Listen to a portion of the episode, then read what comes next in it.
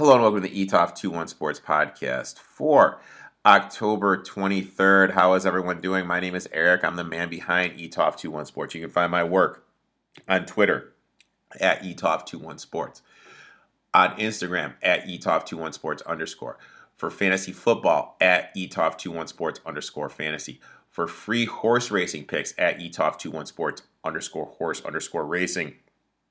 How's everyone doing today? Great month of October.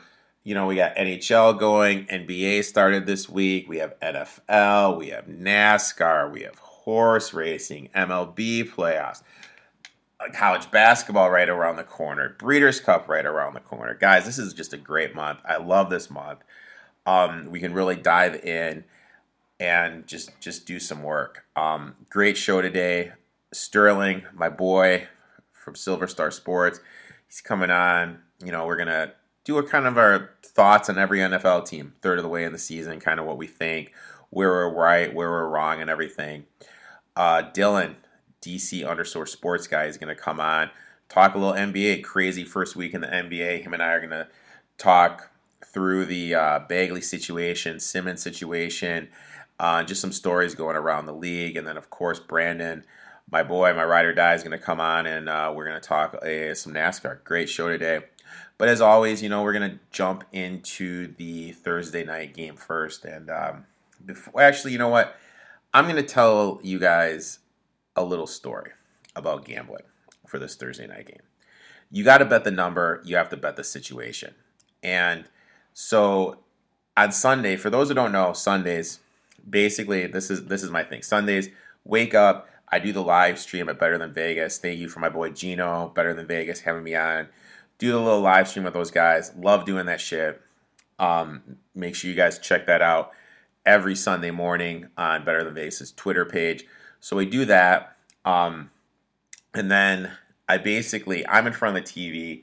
I have a couple screens going with games. I have Red Zone on the main one so I can kind of, you know, get a glimpse of what's going on. Um, and then I'm just jotting notes and of stuff I'm seeing and everything like that. So I, I have all that stuff going on.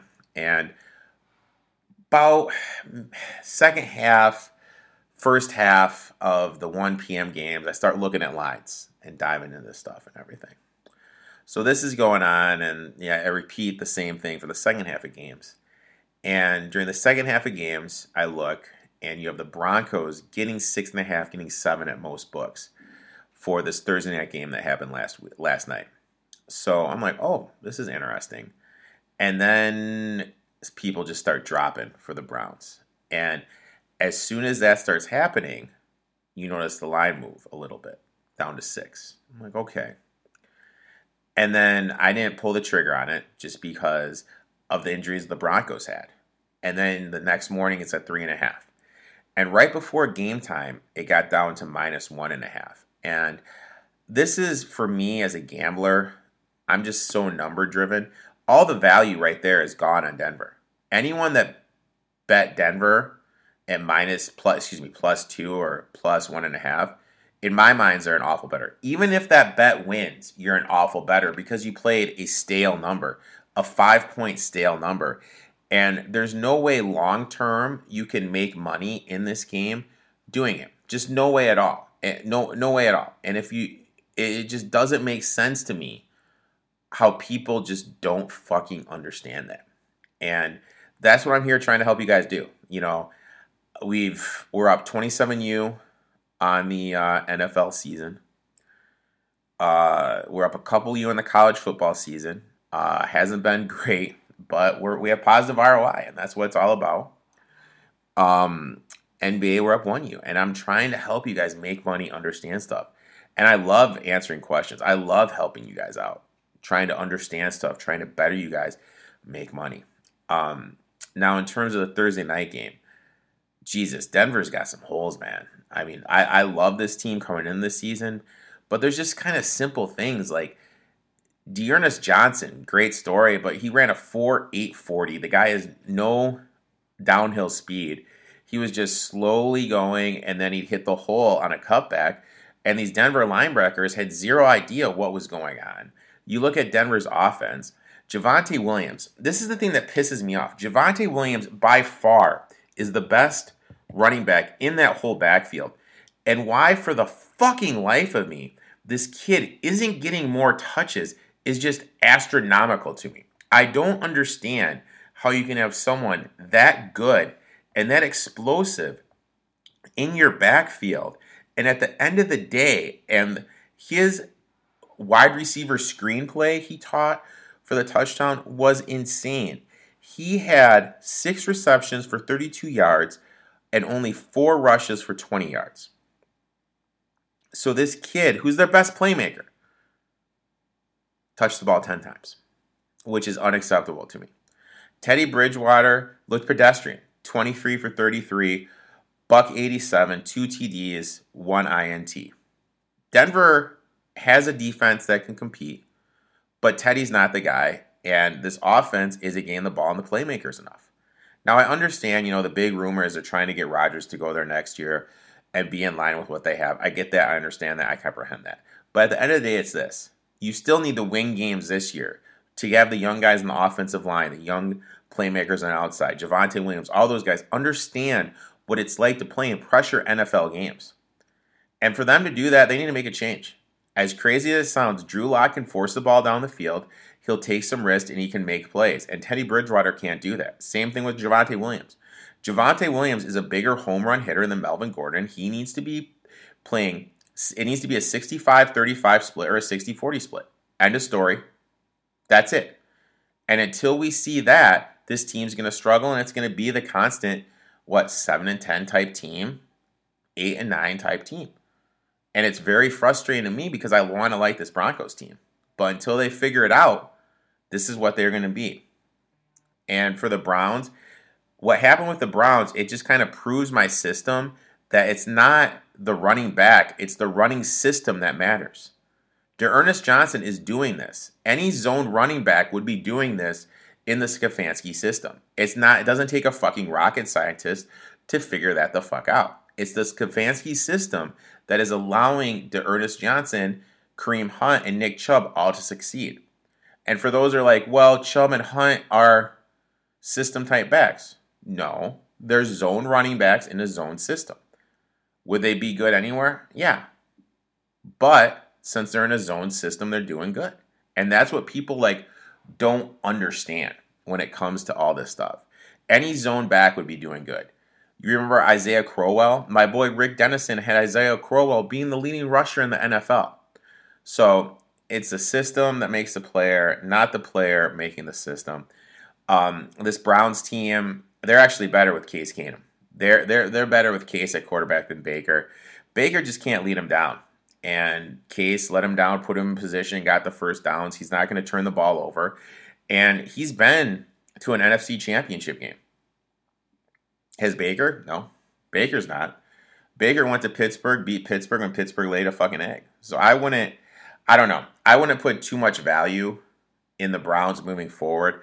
I've definitely jotted them down a little bit in my power rankings.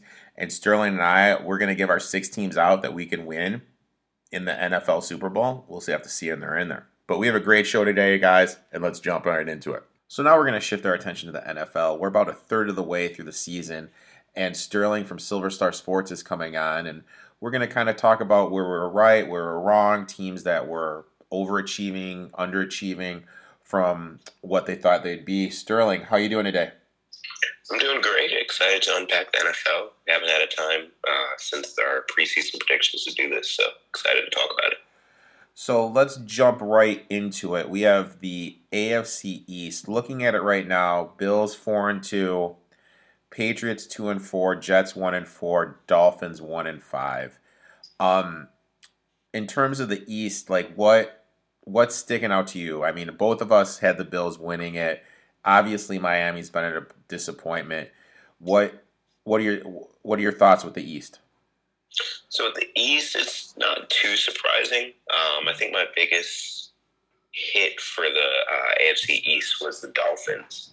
I was wasn't too high on them coming in, and I talked a lot about it in our preseason prediction. I talked about how teams that are often at the top of the table when it comes to turnovers in the previous year, they have a hard time replicating that success. And so by winning off of like forcing turnovers, they've struggled this year because they haven't been able to force turnovers at such a high clip. And then it doesn't help when you have two as your quarterback and that offensive line that's in shambles. And it's crazy because right now they are negative 78 in point differential. Ne- negative 78. And that is the second worst in the NFL. So all those bounces they were getting and everything, that's just that's gone, and it's forcing them to actually play. Uh, do you think Xavier Howard? Do you think he's kind of getting exposed now since he's not like getting all the ints and the tips and everything like he did last year? I think he was one of the most more overrated players. Like obviously getting an interception, it's impressive, but like there is some element of luck involved with interceptions. So I think yeah, like people are starting to see he's not as like a top three corner like he was being perceived as last year. Now the big thing with Miami, and I'm getting hit up with this all the time. Why aren't they on buy this week? Because they were in London. They elected not to have the buy this week. As crazy as it sounds. So uh, I didn't know that. They they were given a choice and they decided to have it later in the season. And they're playing this Falcons team at home now you have rumors that Deshaun Watson is on the table to be traded there. Tua is going to go to Washington because Houston. How bad is Tua that the Houston Texans don't want him? You know, you know what I mean? Like it's it's truly amazing. We're seeing this fall of Tua, which I know you and I didn't like him, you didn't like him, so you and I were ahead of the curve about that. I wasn't high on this Dolphins team, but I didn't think they'd be this bad. I mean, they can't run the ball, they can't stop the run. You know what I mean? They're they're a nightmare. Yeah, it's crazy to see how Brian Flores was a coach of the year candidate last year. And now people I've seen his name on hot seat talks, which is crazy. But uh, yeah, the Dolphins are definitely disappointed this year. He got out coached by Urban Meyer. Yeah, that's that's hard to do. I mean, that is just amazing to me. Um, we both were pretty low on the Jets. We think they're they're moving in the right direction. They got the right coach. They just don't have enough talent. So I mean that's they that's basically they are what we I think we thought they were. Um, they fight. They're a little better against the run than I thought they would be. Um, Becton being out for the year obviously kind of askews the numbers and the production that Wilson could have. What do you think of the Jets? Yeah, the Jets. I thought they would be a little bit more competitive, but we've seen in the past two, three weeks that they've been more competitive. Um, yeah, Wilson's got to cut down on some of his interceptions and some of his hero ball that he's been playing that he did in college and work for him. But I think he's coming along. Uh, yeah, with Becton out, there's not a whole lot you can wish for this season. Just some uh, progression from Zach Wilson. Now, the Patriots. I thought this team could have kind of snuck into the playoffs, even when they made the switch to Mac Jones. I think they kind of could have snuck in, but uh, Jesus Christ, like when is Jakobi Meyers going to score? A B, this defense, they're just making mistakes that historical Patriots defense under Belichick don't make. Example, leaving Lamb, having that blow blown coverage that allowed Lamb to score last week against in the Cowboys game. Um, I think they're running the ball good. I actually don't think they're running the ball enough, and I wish they just for commit to one back. But it's like as soon as you fumble, you're out. And from what I've seen, I like Stevenson better than than Harris. I think he should be getting more run, but I don't think he does because Belichick doesn't like to have rookie running backs. What say you? Um, the Patriots. I thought this team like they found their identity they were going to utilize it to a T. But this Patriots team just doesn't seem like a true Bill Belichick type team. Like you said, you mentioned the coverage lapses. It doesn't look as organized as usual. Um, I really thought Damien Harris was going to explode this year, but he is yet to really put together like a solid showing. Um, this team is just not dynamic on offense. Sure, they can play with anyone, but they can't beat like the Bills or the uh, Chiefs of this world. So I don't know. I don't know if they'll sneak into the playoffs. I don't think they will. I mean, I really think they needed to win last week, and oh, God, I, that game that game was utterly disappointing because I mean, I may have been, I was financially invested. on the Patriots. Um, Bills. I mean, Jesus Christ, they looked awful that first game against the Steelers. Um, they looked better their next couple games. Impressive game against the Chiefs. Uh, went to the Titans. I kind of felt I, I had the Titans that game. I felt they were a live dog in that game. Um, a w- let's talk about the elephant in the room, which is getting all the social media talk. Did you like the decision to go for it on fourth down late in that game on Monday night? I didn't mind it. I mean, on the road in Nashville, I, I thought it was a good sign to say, like, I trust my boys, go get it done. So I didn't mind it personally. What about you? I loved them going for it, but I hated the play call. That's fair. I mean, I they Titans were rolling out like hell. Like who the hell? They're like picking guys up from the stands to go play DB. You know what I mean? They're just dropping like flies. You have Sanders, who's a phenomenal route runner. You have Diggs, who can catch anything. You know, just have those guys make a play, or or Dawson Knox in the flat, Singleton out of the backfield. So I would rather have Allen run the ball than try to go against that defensive front, which was actually doing okay for the entirety of the game. And it's not like the Bills have a um, stellar offensive line. So I was a little. I like the I like going for it. I didn't like the play call. Um, Bills, you and I were both high. I didn't have them winning that. The I didn't have them. I think I only had them winning ten or eleven games. Um, you had up winning a couple more games than I did. What uh, what do you think of this Bills team, and do you think it's one of the ones we can put in the class that could win a Super Bowl? they're definitely a Super Bowl contender at this point. I expected some regression from Josh Allen since we'd only seen it one year, but he looks really good this year. Um, Diggs isn't getting in, into the end zone as much. But that's like not a surprise because there was some touchdown regression for him coming.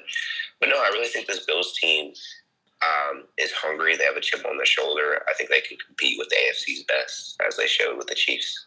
Um, so yeah, I, I consider them a Super Bowl contender. I'm worried about running the ball. That's definitely a concern.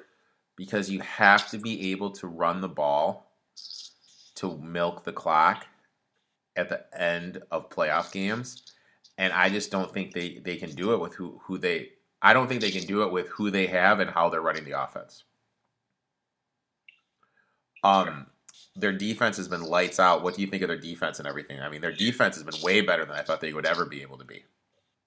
Yeah, their defense, I did not expect this. Last year, they were kind of like a bend, don't break kind of defense. This year, they're, they're forcing turnovers, they're confusing quarterbacks. They look very different from last year, and that's a really good sign. Hopefully, it can keep up as the year progresses. Okay, so now, so every after every division, we're just gonna say if we have, we're gonna make our little Super Bowl contenders. Right now, the only team on the list is the Bills, obviously. Um. Now, now let's shift to the North we have the Steelers at three and three. I was really low on this team. I'm actually shocked they have three wins right now. Offensive line has been a nightmare, but I will say this: um, they changed their blocking scheme instead of trying to do the zone thing, zone scheme. They're just like, hey, just take the guy in front of you and just lock him down. So I that has worked better the last two games. Uh, granted, they just switched it in the Denver game. Fangio was a dumbass, didn't do anything to counter that, and Seattle just doesn't have the dogs up front to do anything to kind of counter the, the power blocking scheme.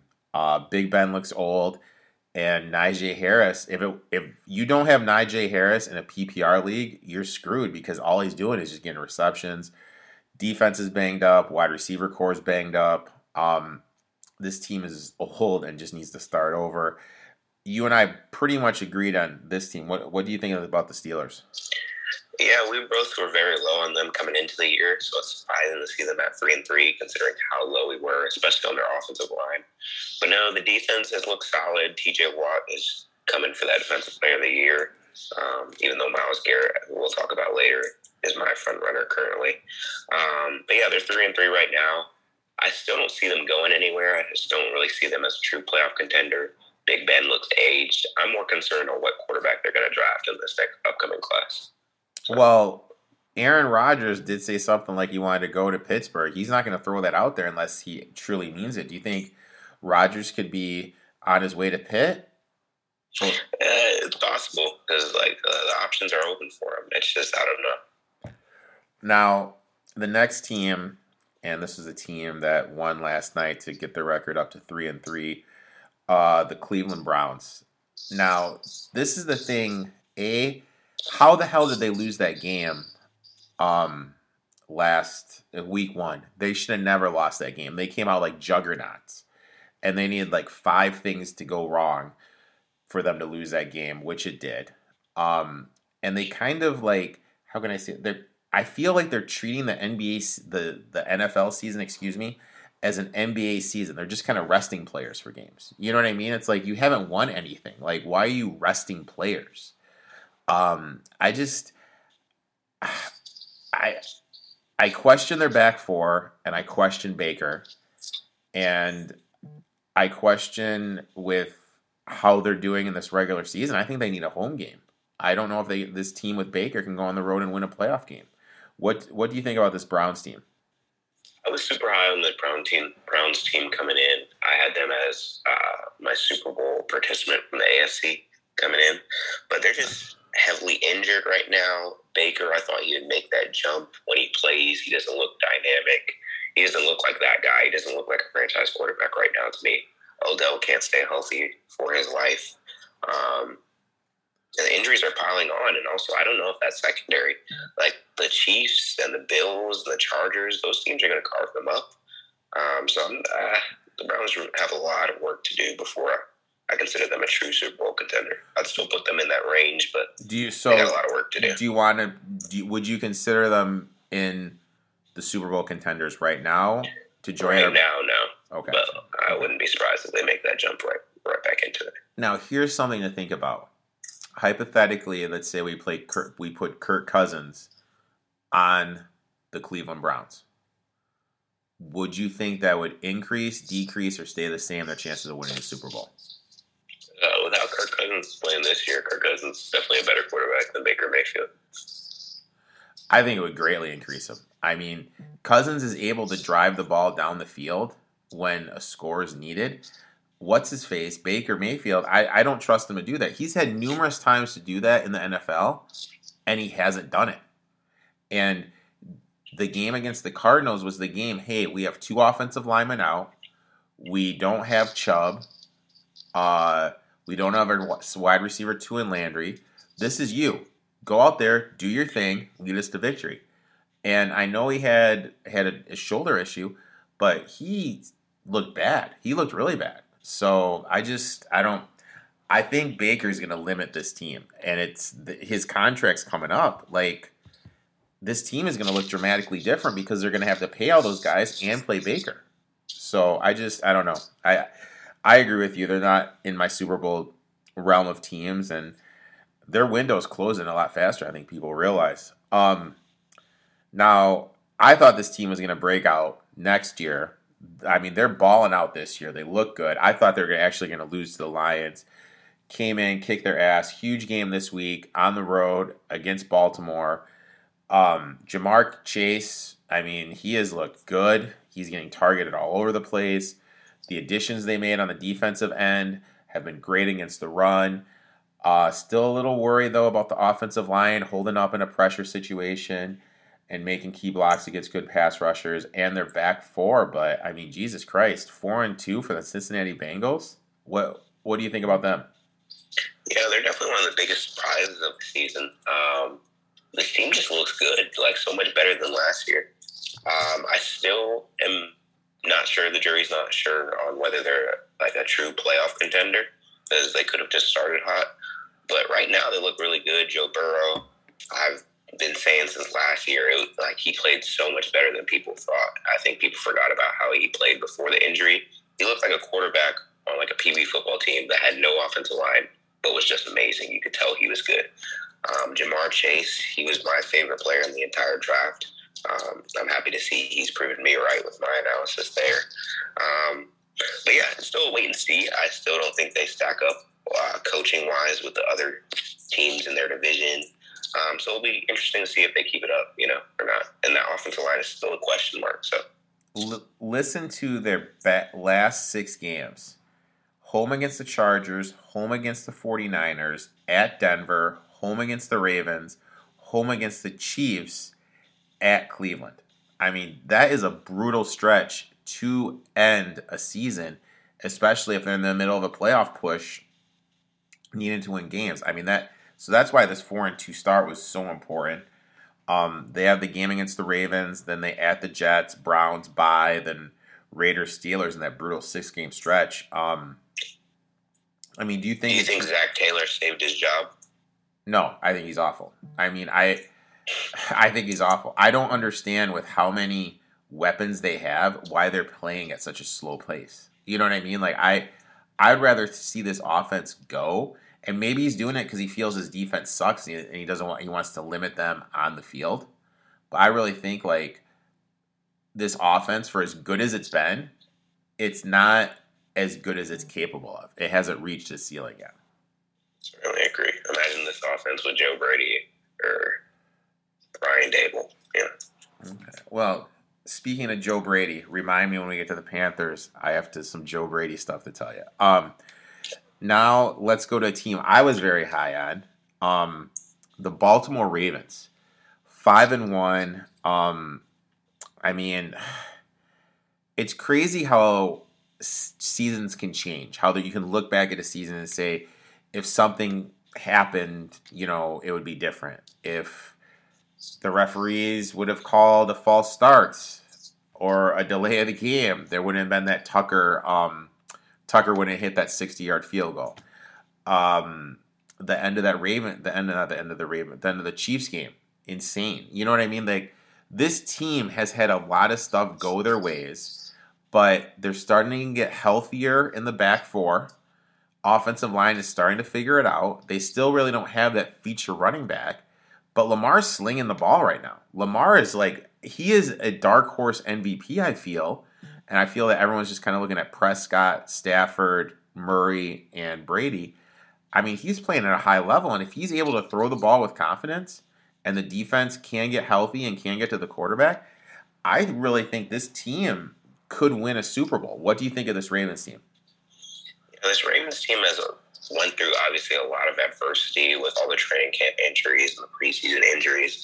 And it kind of like felt like most people were looking at them like, dang, if they were healthy, then they would really challenge the Chiefs for the AFC this year. But no, like Lamar's put the team on his back. He's been playing at a better, the best level I've ever seen him play, even better than the MVP season because he's throwing the ball all across the field. He has better command of the football, better pocket presence. I'm very impressed with what I'm seeing with Lamar. And then this Ravens run game can just manufacture yards. It doesn't matter who the running back is. So I'm impressed with their offense. The defense looks pretty solid. Um, yeah, as they get healthier and healthier, this is definitely a Super Bowl contender team. All right, so we're gonna put them in the rounds of the Bills. So right now we got two teams we feel that could win a Super Bowl. Um, now, real quick, how did you feel about that move that Harbaugh had whereas Jackson run for the X amount of yards. So that way they keep the streak alive of a, of so many straight 100 yard games. I felt it was kind of slimy, a little dirt ball, a bush league move. What did you feel? Yeah, I wasn't a fan of it, but if I was playing for him, I'd like it. but no, I wasn't a fan of it okay. as an outside. Now, now we're to the worst division by far in the NFL, the AFC South. Um, I mean, let's start off with this Jacksonville Jaguars. Urban Meyer sucks. And A, it's amazing he got that job. B, I don't understand the draft pick of Travis Etienne. C, it's to the point now with Urban, he's stunting Trevor Lawrence's growth. Um, and you can tell that just because as soon as they get into the red zone, they um they're uh he can't process. He's tucking and running. You know what I mean? Like it's just it's hurting Lawrence. It's going to hurt his development as a pro, keeping Meyer around. James Robinson is playing at an insane level now, so it makes the Etienne pick look even worse. I mean, I just like this is just a lost season, and I, I think them winning against Miami was the worst thing that could happen because that meant Urban kept, his job. Mm-hmm. Jaguars, So originally, when the Urban Meyer got hired, I wasn't a big fan of it. I was like, all right, let's wait and see. And I wish it would have doubled down from the instant he was hired and been like, that's a bad hire. Because honestly, I was listening to this podcast the other day. And I was talking about is Urban Meyer the worst coaching hire in modern NFL history? And at first, I thought that was a little bit of an extreme title. But when you think about it, what exactly does he provide the Jaguars? He's not an X's and O guy. He's certainly not a culture guy.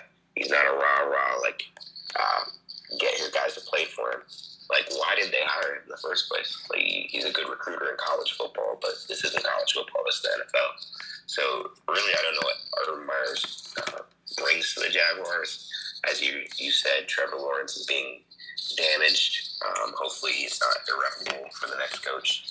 But yeah, this Jaguars team is not exciting at all. Now, the thing that gets me is this Texans team is a fucking nightmare but they got dudes that compete. You know what I mean? They got dudes that just fucking compete. You know, these old guys that are playing for their last contract. But this team is, they just don't have talent. At the end of the day, they play hard. They just don't have talent. And long neck Davis Mills is just too erratic. But I'll tell you what, Tyrod Taylor, he's a he's a professional quarterback. He's not. I don't. He's not, he can't lead you anywhere. You know what I mean? Like he can't lead you to the promised land. But I mean, I think this guy, I think Tyrod Taylor's a top 20 quarterback in the NFL, top 25 quarterback in the NFL. I mean, he was playing really good before he got hurt against that Browns in the Browns game. Tyrod, Tyrod Taylor's whole career is a little, little bit unfortunate for him. Um, comparing the Texans and the Jaguars, they're both one and five, but they're two completely different one and fives. Like the Jaguars, I feel like they actually have talent on their roster they can utilize, but it's just not being utilized. Whereas the Texans, I really feel like each team they play, they're punching above their weight class to try to compete with them. But they're doing so um, as best they can, which is what all you want from a rebuilding team. Yeah. One of the bigger disappointing teams has been the Indianapolis Colts. How do you feel about them? The Colts, it's definitely been a disappointing year. Um, a lot of injuries piling up, and I feel like Chris Ballard he needs to do a better job of hitting on more important uh, positions. Like he hit on the Quenton Nelson pick, he hit on the Darius Leonard pick, but a linebacker and a, a guard aren't going to win you Super Bowls. He needs to hit on the quarterback picks, the uh, edge rusher picks, and the cornerback picks which he hasn't done in recent memory. So I think this upcoming draft is going to be very key on what um, Indianapolis Colts do. Now, I just, I don't know. I just, how can I say this? I don't understand why they're paying Her- Na- Nyheim Hines like a top 10 running back. They don't use him properly. Uh, I don't know. Like, there's, I have a lot of issues with how the Colts are ran. And this season's been a completely disappointment. Um, they're not getting to the quarterback. Their safety, I'm spacing on his name. He's out for the season now. Uh, this whole Carson Wentz injuries, like I call Carson Wentz the cooler. I don't know. Have you ever seen the movie The Cooler? Yeah. You know what I mean? He is legitimately William H. Macy. He's the cooler, dude. Anywhere he goes, bad luck follows. Um, yeah, I just don't like this team at all. Um, with that being said, though, I'm really starting to question Frank Reich. I don't understand. I look at that game against the Titans, and Carson Wentz had two sprained ankles, could barely walk, and Jonathan Taylor had 10 touches. What the hell is that? You know what I mean? Like, it just doesn't, I don't know, just doesn't make sense to me. This claim is a complete and utter disappointment for me, too. Um, I really expected them to win this division. Um, the next team is the Titans. Now, my thing about the Titans is this I don't think they can win a Super Bowl. I'll give the offensive coordinator credit. In that Seahawks game, they totally changed their offense. They started going back to the more of the run Derrick Henry, uh, what Arthur Smith did. But the thing that sticks out to me is we're in the middle of the greatness of Derrick Henry, and what he's doing is effing insane, and no one's stepping back to appreciate it and I just feel like it's what he's doing is just getting lost in the mix. I think this team sucks. I think the defense sucks. Um, but goddamn, dude, Derrick fucking Henry, man, this guy's a fucking beast. You know, you know what I mean? He's just a fucking man child. Yeah, you keep thinking that Derrick Henry, like all those touches are going to add up at some point, but they never do. You know, he just keeps being productive. They know they're going to run the football, but he's still able to plow forward for five, six, seven yards and really be a focal point of this offense. Um, as far as the Titans as a whole, I don't really see them as a Super Bowl contender, as you just said. Um, yeah, sure, they can compete with the Bills, they can compete with the Titans, but they're just too inconsistent on a, a weekly basis. That secondary is a bit too mushy um, and can, can be carved up. Uh, the biggest thing that I think I was right about on the Titans, though, too, is I didn't think this Julio Jones signing was going to work out like most people in Tennessee thought it was. They thought he was going to be an instant thousand yard receiver over there, and he's looked pretty bad when he has played. Um, I know he's been injured in and out of the lineup, but I don't know. It hasn't worked like quite like how I thought it was. Tannehill is just not a dude. You know what I mean? He's just, you know what I mean? Like I could argue that this team would be in the same position if they had Tyrod Taylor. Mm. Like I just don't think Tannehill's the guy that's going to push it over the level. They are they don't have a good enough defense to just ground and pound like like the Browns do, and you know they're just kind of wasting Henry. But you know what he's doing is fucking insane. And I will tell you guys this: DraftKings has him at twenty five to one to win um, MVP, four to one to win Offensive Player of the Year. Unless he gets hurt, he's going to win one of those two awards. So you put 50 bucks on the 25 to, then 25 to 1 100 on the 400 to 4 to 1 and then call it a day because unless he gets hurt he's winning one of those awards so that's what i would do with that um, now the, the west um, let's start with probably the biggest disappointment in the nfl the kansas city chiefs i wasn't this high on this chiefs team i think i had them finishing second to the chargers and my worries were the defense what was the offensive line. And this defense is awful. They can't stop anything. They look better against Washington. They are getting Chris Jones back. Offensive line, they're starting two rookies. They have been giving up some pressure. Um, I think the offense looks better with Damien Williams. You fantasy people out there will find this interesting. Damien Williams, one game starting, already has scored more points for the season than Clyde Edwards Helaire. I thought the pick was awful when they made it. And it, I think this year is just kind of proving how bad of a pick that was when you see the holes they have in the defensive front, the back four, and the front five. Uh, what do you think about the Chiefs? I remember you had them second in the division. Um, yeah. I know I personally I had them finishing first in the division, um, but I said that they would get off to a slow start. So this isn't necessarily super surprising to me. I still don't count them out. I still consider them one of the Super Bowl contenders because they can turn on at any given moment. Mahomes just looks different this year. He looks very different than his uh, MVP year and the Super Bowl year. He just looks complacent to me. I don't know. Um, I think that they'll improve, obviously, because, like I said, they can turn on at any moment. Uh, switching to Juan Thornhill and getting rid of Daniel Sorensen in the starting lineup, that's going to help their back four. Um, yeah, they get Chris Jones or Chris Jones back, as you said. I'm not too worried about the Chiefs. Um, they're getting everyone's best punch in the AFC, and they're just that's just the way it is. Um, but they're going to recover. They'll be fine. Now, do you want to put them in the same conversation that they could they could win a Super Bowl or not yet? I still would because it's okay. the Chiefs. I think they have the benefit of the doubt. They just have some stuff to figure out sometimes I just kind of feel they're like, here, Mahomes, go make it happen. That like honestly, that's what it looks like to me. Like I really don't understand like what what they're doing. Um, next team, they start out great. They took advantage of their schedule. Now they have lost what what is it now? Three, four straight. The Denver Broncos. Last night, I don't understand. Like the D'Ernest Johnson, he ran a four eight forty this guy's slow as fucking molasses.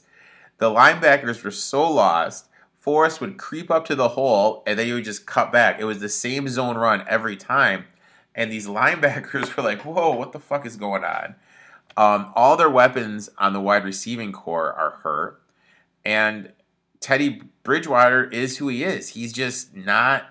He's a backup quarterback. Um, I'm at the point now with them that a I think there's two big changes that need to be made there to kind of just try to save the season. As crazy as it sounds, I think instead of a split backfield, I think Javonte Williams is more of a home run hitter, better in the zone blocking because he's a zone runner. I think he needs to. I think it needs to at least be a 65 35 split with him and Melvin Gordon, or 60 40 at the worst. And Drew Lock, he'll press it down the field. He'll he'll take more chances. And that's what you need because right now your offense can't do anything. Even when they're playing all those cupcakes, their offense was only 27th in the NFL because they start off their year with what? What their like their schedule was easy. What was it? Giants. It was like Giants, Jets, and one more bad team. Yeah, Giants, Jets, and then like some other shitty team, and they just yeah, like I with they have talent. Their defense is good when healthy. They have some injuries in the linebacking core, but um, yeah, I just I, I, I think now's the time they need to make a change. Just say, hey, Lock, here it is. Because let's be honest, like long term, it's not Lock or Bridgewater. If you can get into the playoffs this year with a Lock, you do it. But you got to like see if he can do it. You know what I mean? Because Bridgewater can't do it. Yeah, I think they definitely took advantage of their easy schedule early on. Um, there's not a whole lot to say about this team. This team desperately needs a quarterback, so hopefully they get Aaron Rodgers to pursue him heavily over the offseason. Um, the linebacking core is atrocious. Like as you said, they couldn't deal with cutbacks. And Fangio, I think he's kind of stale. Uh, I think they might need a new mind in there. Yeah, I think Fangio's just a defensive coordinator. I, I hate Pat Shurmur. I think I think this whole thing just needs to be blown up, bring in new people, and just like you said, try to get a quarterback, Rodgers, whoever. Um, next team, I mean, they're a shocking four and two. I had only went this team winning six games. Um, they shouldn't have won the game against the Ravens. They shouldn't have won the game against the Steelers. Um, I feel the game against the Broncos was kind of an emotional game because of the change with Gruden and everything. Um, I'm still not buying this team. I I'd be shocked if they ended up winning seven games, winning three more, winning three of their last ten. Um, the Las Vegas Raiders. I just they have a ton of injuries in the secondary, and it's funny like when you watch these quarterbacks throw, like someone like I'll use Justin Herbert. You watch Herbert and Mahomes and even Burrow. These guys can throw touch passes uh, lasers. They can throw everything. Every time I watch Derek Carr throw, it's like he's doing that thing where he's trying to like loft it into a basket. You know what I mean? There's like no no zip on his throw whatsoever. Everything's like lofty. I don't know. I'm just not buying this this Raiders team at all. Yeah, uh, when they started off like three and zero oh or whatever it was, I was starting to buy him. I was like, oh, maybe I was wrong with the Raiders because the defense looked really good. Derek Carr looked like he was playing like he did in 2016 or 2018, whatever that MVP candidacy year was. But I don't know. Um, now that we're further along in the season, the math is off. Like you can see them for who they really are. I feel like for them, the Broncos was just them taking advantage of like getting teams at good times. Now that we're further on into the season, you, you really see their flaws. Derek Carr doesn't look like that 2016 quarterback again. They're not running the football particularly well. The defense is reverting back to how it was a year ago. Um, and then I don't think the change with Gruden is sustainable because Gruden, as say whatever you want about him as a person, but he was a good offensive coach, and he got his players play for him. So I don't know, not too excited about the rest of the year for the Raiders, as you mentioned. Um, they're definitely a class below the Chiefs and the Chargers for me. So yeah. Yeah, I just don't see that team at all. I think they're going to struggle. I think they're going to finish them toward the bottom. Next team, my team, my freaking Austin Ekeler jersey. Hopefully, I win it because he's on every one of my goddamn fantasy owners, fantasy teams. Those who don't know, if you own Austin Ekeler in fantasy football and you win, post on Instagram, post on Twitter, and he selects one random person to get a signed jersey from him. I've been hyping Austin Ekeler since March. I locked this team into 35 to 1. Um, I'm worried about them stopping the run. They're better than I thought they were going to be. And I love absolutely love Staley. And the reason because I love him is this. in critical situation, he lets his players make plays. You know what I mean? All this analytics bullshit, not analytics, but like old mind football. You know what I mean? Is just completely out the window. He wants his players making plays, and I love it, dude. We're down 14 to nothing. We're getting our ass kicked. We need to do something to win the game. We have it fourth and whatever, deep in our own zone. Let's go for it. You know what I mean? Like he's trying, he's trying different stuff, trying to flip the momentum. I love what I see from him. Mike Williams is developed is more than just the deep field stretcher that Anthony Lynn thought he was. Um, they're good Murray back. Murray will definitely help against the run. Um, for the most part, your boy James has stayed healthy. I mean, I like this team. I think this team can win a Super Bowl. I love this Chargers team. As just like you, I was pretty high on them. I had them in game con Chiefs for the division. Um, Herbert looks like an MVP candidate, apart from last week. Um, Austin Ekeler, he's a fantasy league winner, as you mentioned. Mike Williams, the difference is night and day from last year. Um, Staley, I think he's going to be a great coach for years to come. I know before the season I locked him in to win the coach of the year for me. Um, yeah, the only thing I'm worried about for this team, I feel like they're a year or two away. They got to get through some growing pains. So I don't know about a Super Bowl this year. They're definitely a contender. But with that run defense, the Ravens will be able to run all over them. Um, the Titans will be able to run all over them. I'm just a little worried about that. But as far as everything else, this team has a bright, bright future ahead of them ahead of them. Also, not to mention, we haven't talked about Rashawn Slater, who's been amazing so far. oh, he's been fucking insane. Like, absolutely, positively insane. Um, now, I think that, but I think we have to put him in the class with the Bills, Ravens, and Chiefs as one of the teams that could win the Super Bowl, though. Agreed. Yeah, I could totally see. It. And in my eyes, right now, if you were to rank the quarterbacks that are playing the best, I mean, I Lamar one Herbert 1A, I would say. You know what I mean? I feel those two right now are playing the best out of anyone at the quarterback position. And there's a little bit of separation, as crazy as it sounds, between the rest of the pack. Yeah. Um, so now let's shift our attention to the NFC. We'll, we'll start with the East. Um, I thought this team was going to be a lot better. I mean, I they lost to the Falcons. A lot, lot, of injuries, late second field goal. Um, they had the BS offsides in the field goal against the football team. Uh, the score was 10 10 before everybody and their aunt got hurt, before Jones went down in the Cowboys game. And then against the Rams, I they I looked to me like they quit on Judge. Judge, to my eyes, he's a complete bluff. He had no idea that Daniel Jones was practicing. You know what I mean? After that concussion, this team is a nightmare. Um, it's I think they need to redo the whole coaching staff and yeah, move on from Daniel Dimes. But the thing is, is this quarterback class I'm just not really that high on. So yeah, it's kind of a funky time for the Giants right now. Yeah, a Giants fan, not a whole lot to smile about right now. Um, I know coming into the year, we were priding ourselves on that blue collar culture, that mentality that we were going to fight for every whistle or fight to every whistle and play hard. But it just looks like Judge doesn't have the locker room right now, and that's really surprising considering where we were last year. Um, Daniel Jones, he looks he's one of like the silver linings of this year. I still don't believe he's a franchise quarterback, but as you mentioned, this quarterback class is super weak. Um, uh, Saquon Barkley, I really feel like the Giants can't get the best out of him. Um, I think he'd be killer in an outside zone scheme like Minnesota or Tennessee or even Green Bay. But with the Giants, they just don't have the run blocking for him. And I don't even believe Saquon can stay healthy, which is a shame because he has so much talent. Um, the defense looks like a shadow of itself from last year. This is a really bad time to be a Giants fan, to be honest. So. Now, let me ask you this. Hypothetically, Baker and Jones switch spots. Are the Giants better or in exactly the same spot? Exactly the same spot. Maybe maybe even a little worse without Daniel Jones. Daniel Jones has played good this year, so I'd say he's slightly better than Yeah, I mean uh, I think Baker Mayfield.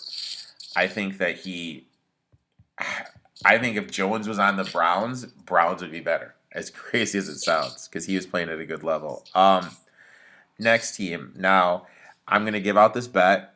You know, I, locked in yesterday morning Eagles plus 400 to make the playoffs. Um, I think Sirianni is an idiot. I think I hate how he's not giving Miles Sanders the ball enough. But with how they play and their schedule lines up, you know, I think this team, I'm not saying they're going to make the Super Bowl or anything, but I think they could make one of the wild cards because, I mean, you look at their schedule, they play the Raiders this week. I think that's a winnable game. I think they actually win that game. Then they play the Lions, winnable game. Chargers, you know, they'll probably lose. Then they play the Broncos, winnable game. Saints at home, winnable game. Giants, winnable game. Jets, winnable game.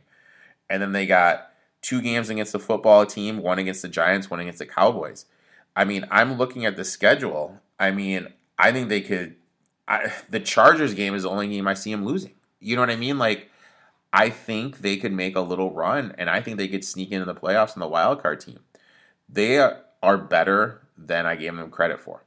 Do you believe that they stick with Jalen Hurts? Yeah, I mean, I think if they're winning, I think they're going to stay with him. Long term answer, fuck no. Long term answer, he's not the guy. But for what they are right now, yeah, because they have the Dolphins pick, and they have one other, and they what they have the Colts pick too. So I saw something crazy where it was during the Bucks game. Like if the season were to end during the Bucks game, they would have three top ten picks. So I think they're going to be in a position to add some players, but I just don't. I'm not high on this quarterback class, so I think you know it's kind of one of those things by Jones. He's kind of the quarterback by default until you get a better option. And yeah, I mean, I really didn't. I really stepped. I really tippy toed around that question, didn't I? I don't think. I don't think you can win a championship with Hurts as your quarterback but I don't think there's any better option for them right now. Right. Um, as far as the Eagles, Sirianni, I'm, I'm just so low on him. Uh, doesn't look like much of an upgrade from Pederson, to be honest, from last year. Pederson was awful. Um, this team still has talent, so it's able to make that run. I wasn't aware of how favorable the schedule they have over the next couple of weeks, so props to you for bringing that to light because that's honestly a good bet if I mean, it's, a, it's an insane schedule, man. You know, it is a fucking insane schedule. And I mean, like, you look like, you know, they destroyed the Falcons. I mean, they played the 49ers tough. Cowboys game got completely destroyed. That Chiefs game I th- is a little closer than the 12 point deficit. Um, they had no business being the Panthers team, but they battled. And you know that Bucks game they only lost by six. So you know I'm a little I don't know I, I was wrong on this Eagles team. I think I think they could they could make a little bit of a run. Um, another disappointment, the football team. Both you and I, I believe, had winning this division. Negative 50 point differential. Uh, William Jackson looks completely lost in zone coverage. Linebackers can't cover anything. Front four is not getting to the quarterback. Um, I thought it was insanely low class what they did to honor the late great Sean Sean Taylor, just kind of piecing that together. It looked like they just rushed it together. You know what I mean? There was nothing going on.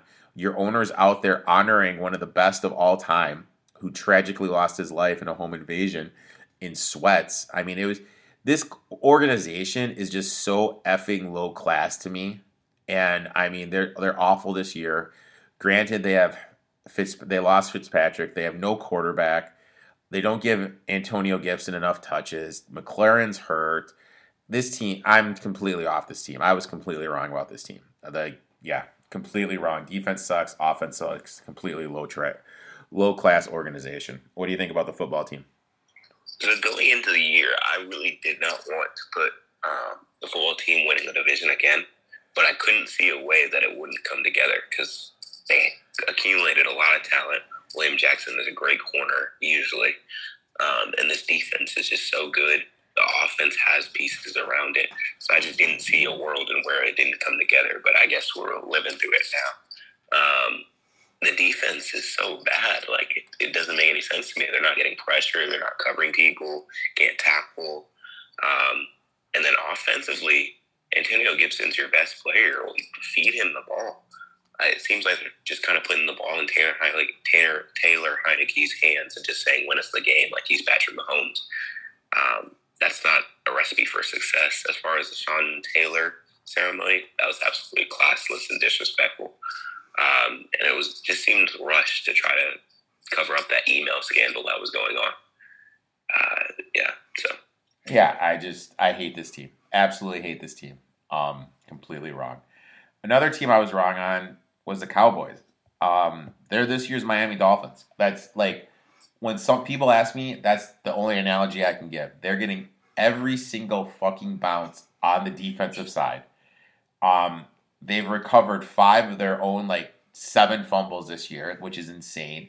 They're just getting everything to go their way. It is what it is. You know, Mike McCarthy can't manage a clock to save his life. You have Peyton Manning on the Peyton telecast just bitching him out for his timeouts. I like what this team is going to win the division. They're going to be in the playoffs. I can't wait to bet against them because I think they're fool's gold.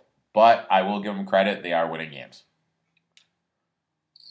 Yeah, the Cowboys. Um, I honestly thought they were going to be this last year. I thought they were going to be a, a, Super Bowl contender um, on the outside, but this year I just didn't believe it. I saw how bad McCarthy was. I didn't believe the hard knocks hype that I saw. Um, but no, this year they look much better. I don't believe that they're with the Rams, the Buccaneers, and those teams of the NFC. But still, like I think Cowboys fans legitimately can say they have a chance. Um, I don't think this turnover machine that they have in Trevon Diggs is going to keep up his uh, interception level, but right now they got some a good thing going right now. Um, Micah Parsons is flying across the ball. Um, they're winning games right now. That's all I can I can say for them right now. Now, do we put them in the conversation with the four other teams? I I don't think so. But what what say you? Uh, I'd say I like kind of classify my Super Bowl contenders as a firm Super Bowl contender, like outside Super Bowl contender. I consider them on the outside, whereas like the firm contenders, I consider it like the Rams and then the Buccaneers in the NFC. Those are the two. Like, All right, I so very confident. In. So we had. So what I'm saying is our list of like the Bills, Ravens, Chiefs. No, they're not okay. quite those. Now let's go to the North. Lions suck. There's no point, dude. This team, like they looked like the team in the flat spot, not the Bengals. You have Campbell calling out Jared Goff. Uh, like this team, like I hated the, the Campbell hire. He's here. They s- signed a six year contract. He fucking sucks. Like no, like I just like yeah. I I I can't say anything. Let me rephrase that. I like what Aaron Glenn is doing. That's the only thing I have to say about the Lions. What say you? I mean, they were fighting earlier on in the year. I just feel like they're just so devoid of talent, and it's going to be a while before they can regroup that talent in the draft. Um, Campbell, I don't think he's the long term answer. I think he should be there for like two, three years, to get the culture right, and then they move on to someone who actually has X's and O's knowledge. Um, but yeah, like like we mentioned, there's no quarterback. Who are they going to draft? Malik Willis, Carson Strong. That's not going to change your franchise. So uh, Lions are in a predicament. Yeah, yeah, we we saw. And the thing is, is like people are realizing how good Stafford is. Like if Stafford was here, this team would probably have three, three wins. You know what I mean? Like they would have three wins.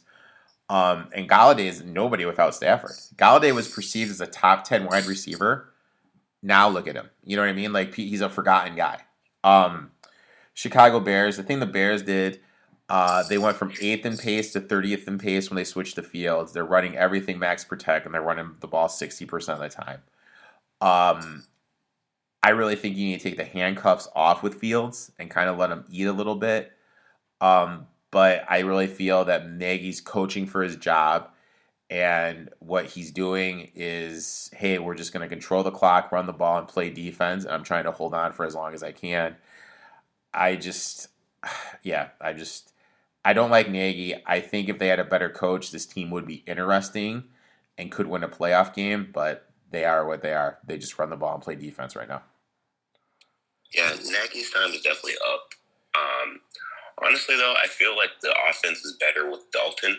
I think it brings about the conversation why are we rushing so many young quarterbacks? Just throw them into the fire. Um, Fields has struggled. Lance has struggled when he's played. Wilson struggled, and Lawrence has struggled.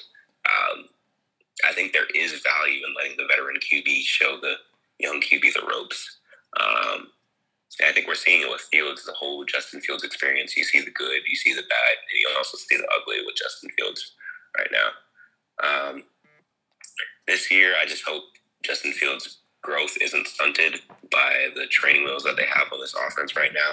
Hope that doesn't affect his confidence. Um, Allen Robinson doesn't look like the same receiver he was. Um, That's because he's not getting the ball. You know what I mean? Like they're Yeah. just he's they're, he's not getting the ball, so there's not much he can do. You know, like yeah, he's it's they're they're an absolute train wreck, an absolute train wreck. Um, the next team, and it's kind of this like every year there's like this random team that I just f- fall in love with for whatever reason, and I find myself like on red zone because the Lions suck, like rooting like rooting for them, and that's the Minnesota Vikings, man. Like I don't know, maybe it's because Cousins went to state. Um, yeah, I mean, I their offensive line is figuring it out. It took them a while, like I said, losing Dennison, figuring it out, getting better. Um, Cousins is playing at a great level. Defense is getting better every single day, every single game. Um, they're on a bye this week, but I think that game next week against the Cowboys, I'm really looking forward to that game. Um, yeah, I think this team could make a push to make it get in the playoffs. Um, hopefully, losing that Bengals game and the Cards game doesn't bite them in the ass. But yeah, I I like this Vikings team. I could see them making a playoff push like the Eagles, maybe sneaking in as the third team. But yeah, the fun team, good team to watch, but not really. They, you know what I mean? They're like a, a 500 team. They they are what I thought they were going to be. yeah, I like this Vikings team. Um, they're three and three, correct? Yep, three and three. Yeah, they're a couple bounces, a couple missed field goals away from being five and one, four and two. So I think they should be very optimistic about where they are right now. Kirk Cousins is playing some of the best football of his life. Defense doesn't look half bad. The O line, as you said, it's young and it's coming together, which is just uh, great for the future. I don't, yeah, like I don't believe that they can compete with the uh, elite of the NFC, but they can definitely sneak into a playoff spot.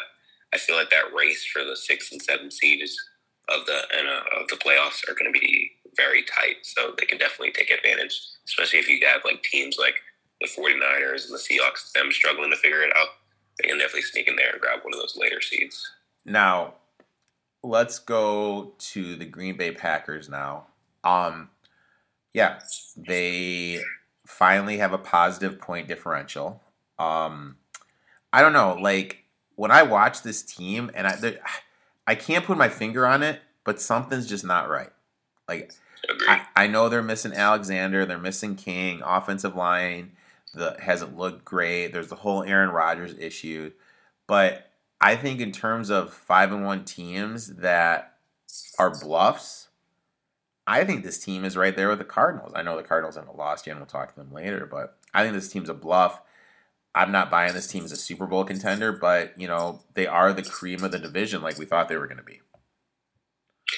Yeah, it reminds me of their 13 and 3 year where everyone didn't think they were that good, but they still made it to the NFC Championship and still had a 13 3 record. But then they finally got exposed and they ran into a true team. That's kind of how I see the Packers right now. Um, just a very un- unimpressive, uninspiring 5 and 1 right now.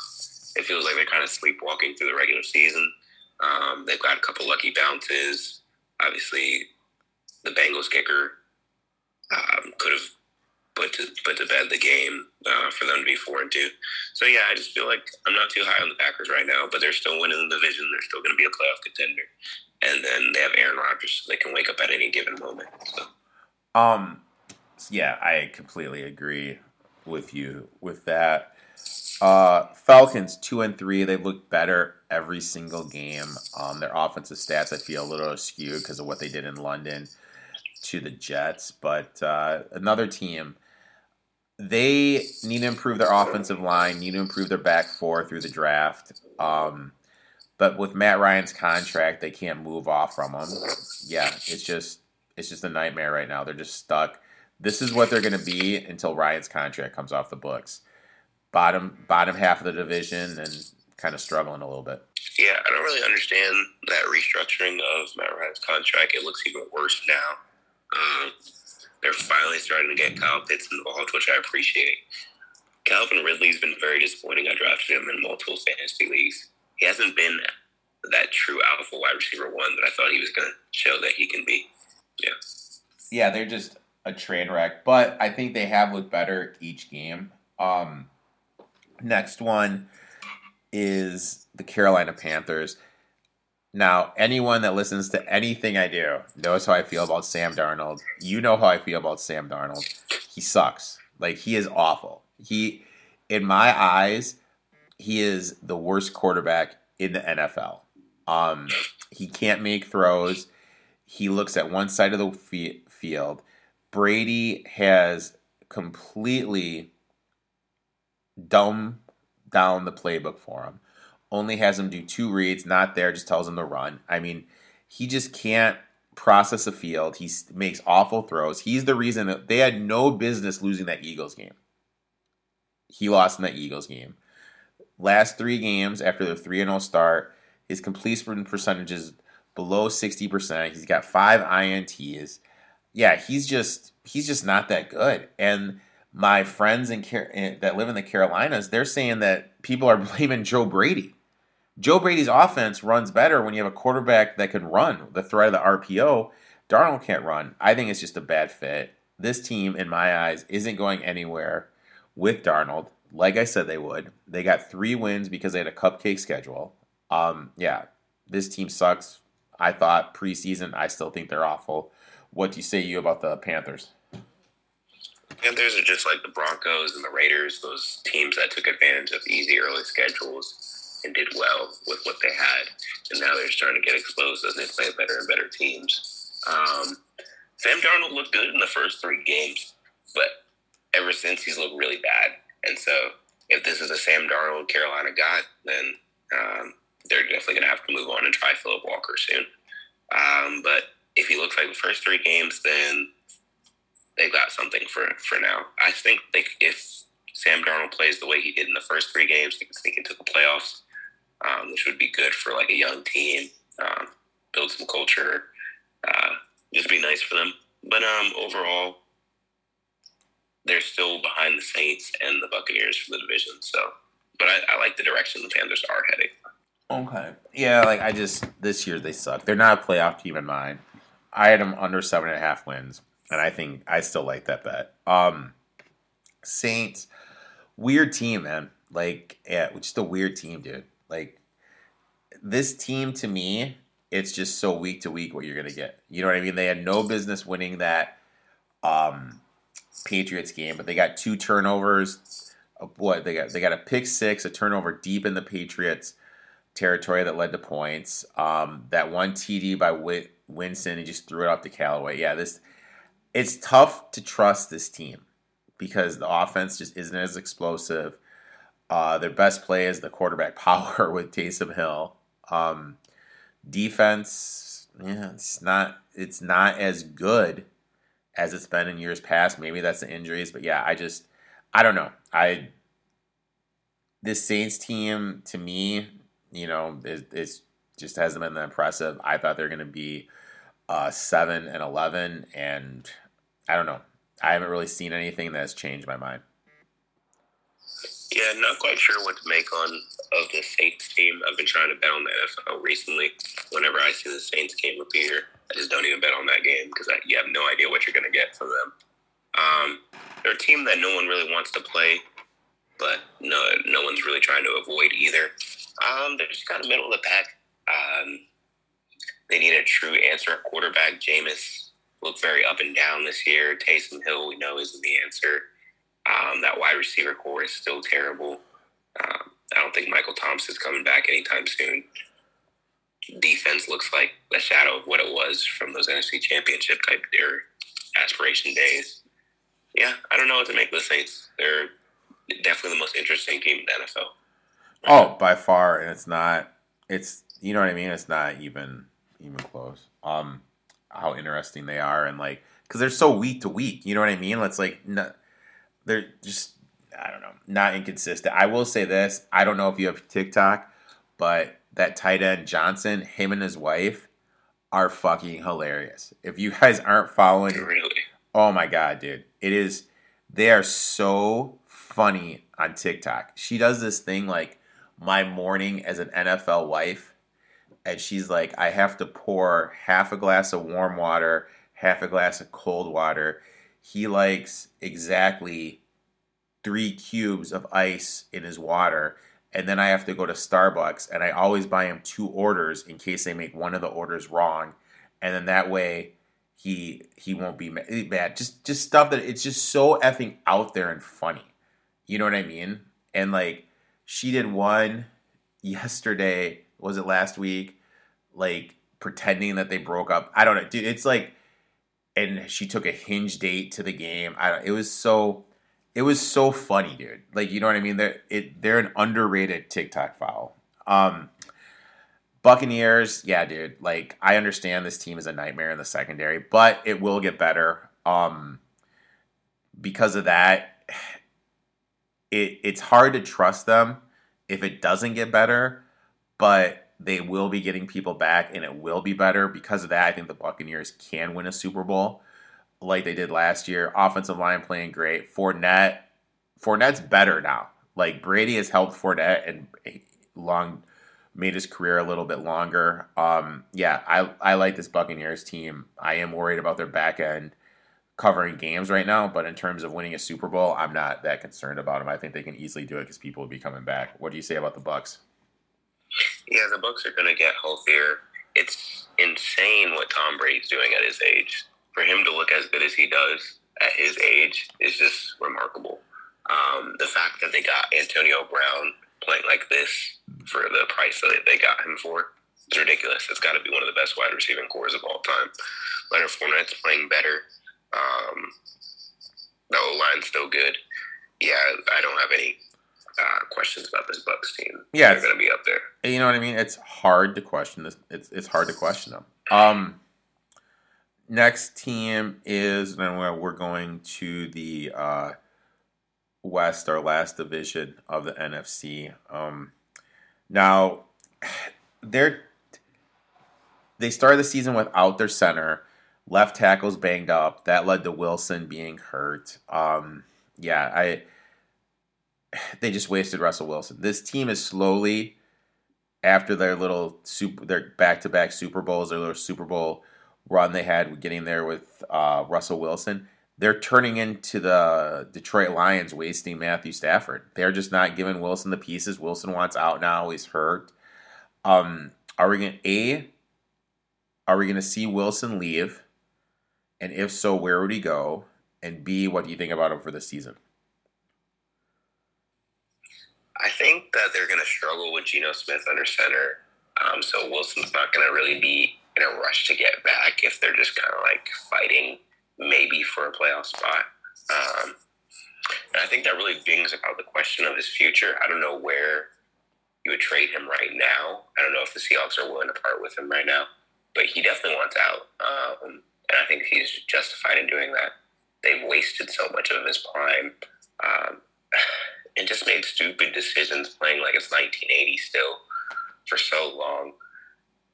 I don't know. The Seahawks team, like you said, that's the perfect analogy. They're like the Lions wasting Matthew, Matthew Stafford's career. So No, let's just. So we both agree. I mean, I, I wasn't high on this team to begin with, um, but it's kind of hard to grade them because the injuries to Wilson on the offensive line. Um, next, the 49ers.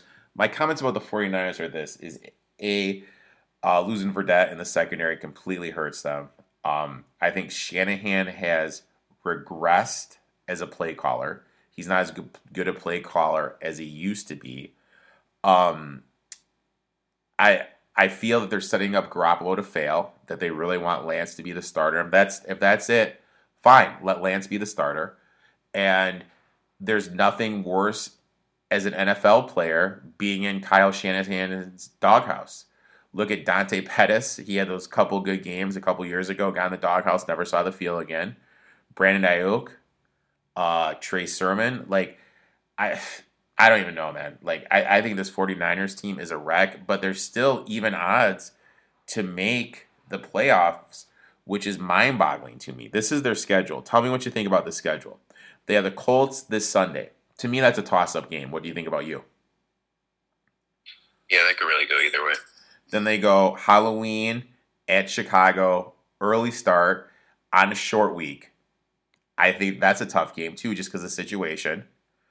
Then they play Cardinals, Rams. Oh, those games are going to be tough. At Jags, okay, they should win that. Vikings, that game is going to be tough. December, you don't know what's going to happen with Russell Wilson. Okay, so that's a question mark. They go at Cincinnati. That game's going to be tough. They go home against the Falcons, at the Titans, Texans, Rams.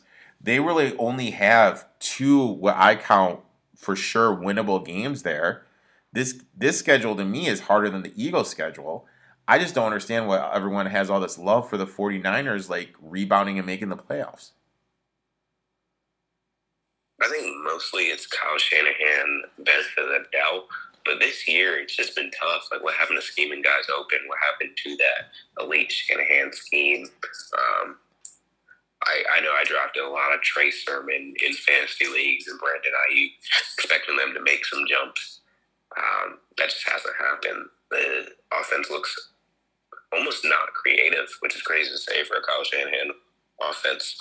I don't think uh, raw Trey Lance is going to be the answer to unlock this offense either. Um, so yeah, uh, I'm very sour on the 49ers right now, which is a shame because coming into the year, it looked like they they would be a Super Bowl contender, and they were out to remind people of what they were. Uh, but it doesn't look like that's the case anymore. Yeah, they've been brutal, man. Um, next team, the Rams. Like a for me, this team's in the mix. Uh, people are tr- truly re- realizing um, how good Matt Stafford is. Um, Cooper Kupp looks great. I'm a little worried about the losses on defense. Um, if Darrell, you know what I mean? Like if the offensive line can hold up, but there hasn't been anything that I've seen from them that where I'm just like, hey, this team isn't it. You know what I mean? Like to me, this team checks all the boxes off, and I could easily see them winning a Super Bowl. You and I were both high on this team. I think I had them going to the Super Bowl. Um, yeah, I, I like what I see from them. Yeah, they were my preseason pick to win the Super Bowl. Um, right now, that's not really changing. They just seem like the most well balanced team in the NFL right now, um, especially with the injuries that the Buccaneers are having right now. This Rams seem like there's just not really like a lot to say about it that's negative. Um, I guess you could say Darrell Henderson. Like, he's not hitting some of the holes correctly. Um, but yeah, uh, Cooper Kupp may experience some touchdown regression. But really, though, like those are the only nitpicky things that I could really say. Matthew Stafford is out to show why um, he's out to prove all the haters wrong for all his years of disrespect in Detroit. Um, McVay is on a mission to prove himself right by getting a new quarterback and taking them to where uh, to the Super Bowl. Um, yeah, Aaron Donald's still a game wrecker. Defense looks good. Jalen Ramsey is amazing yeah, I'm still super high on the Rams. It's between them and the Buccaneers right now. Everyone else is a tier below the NFC. And it's a big tier below.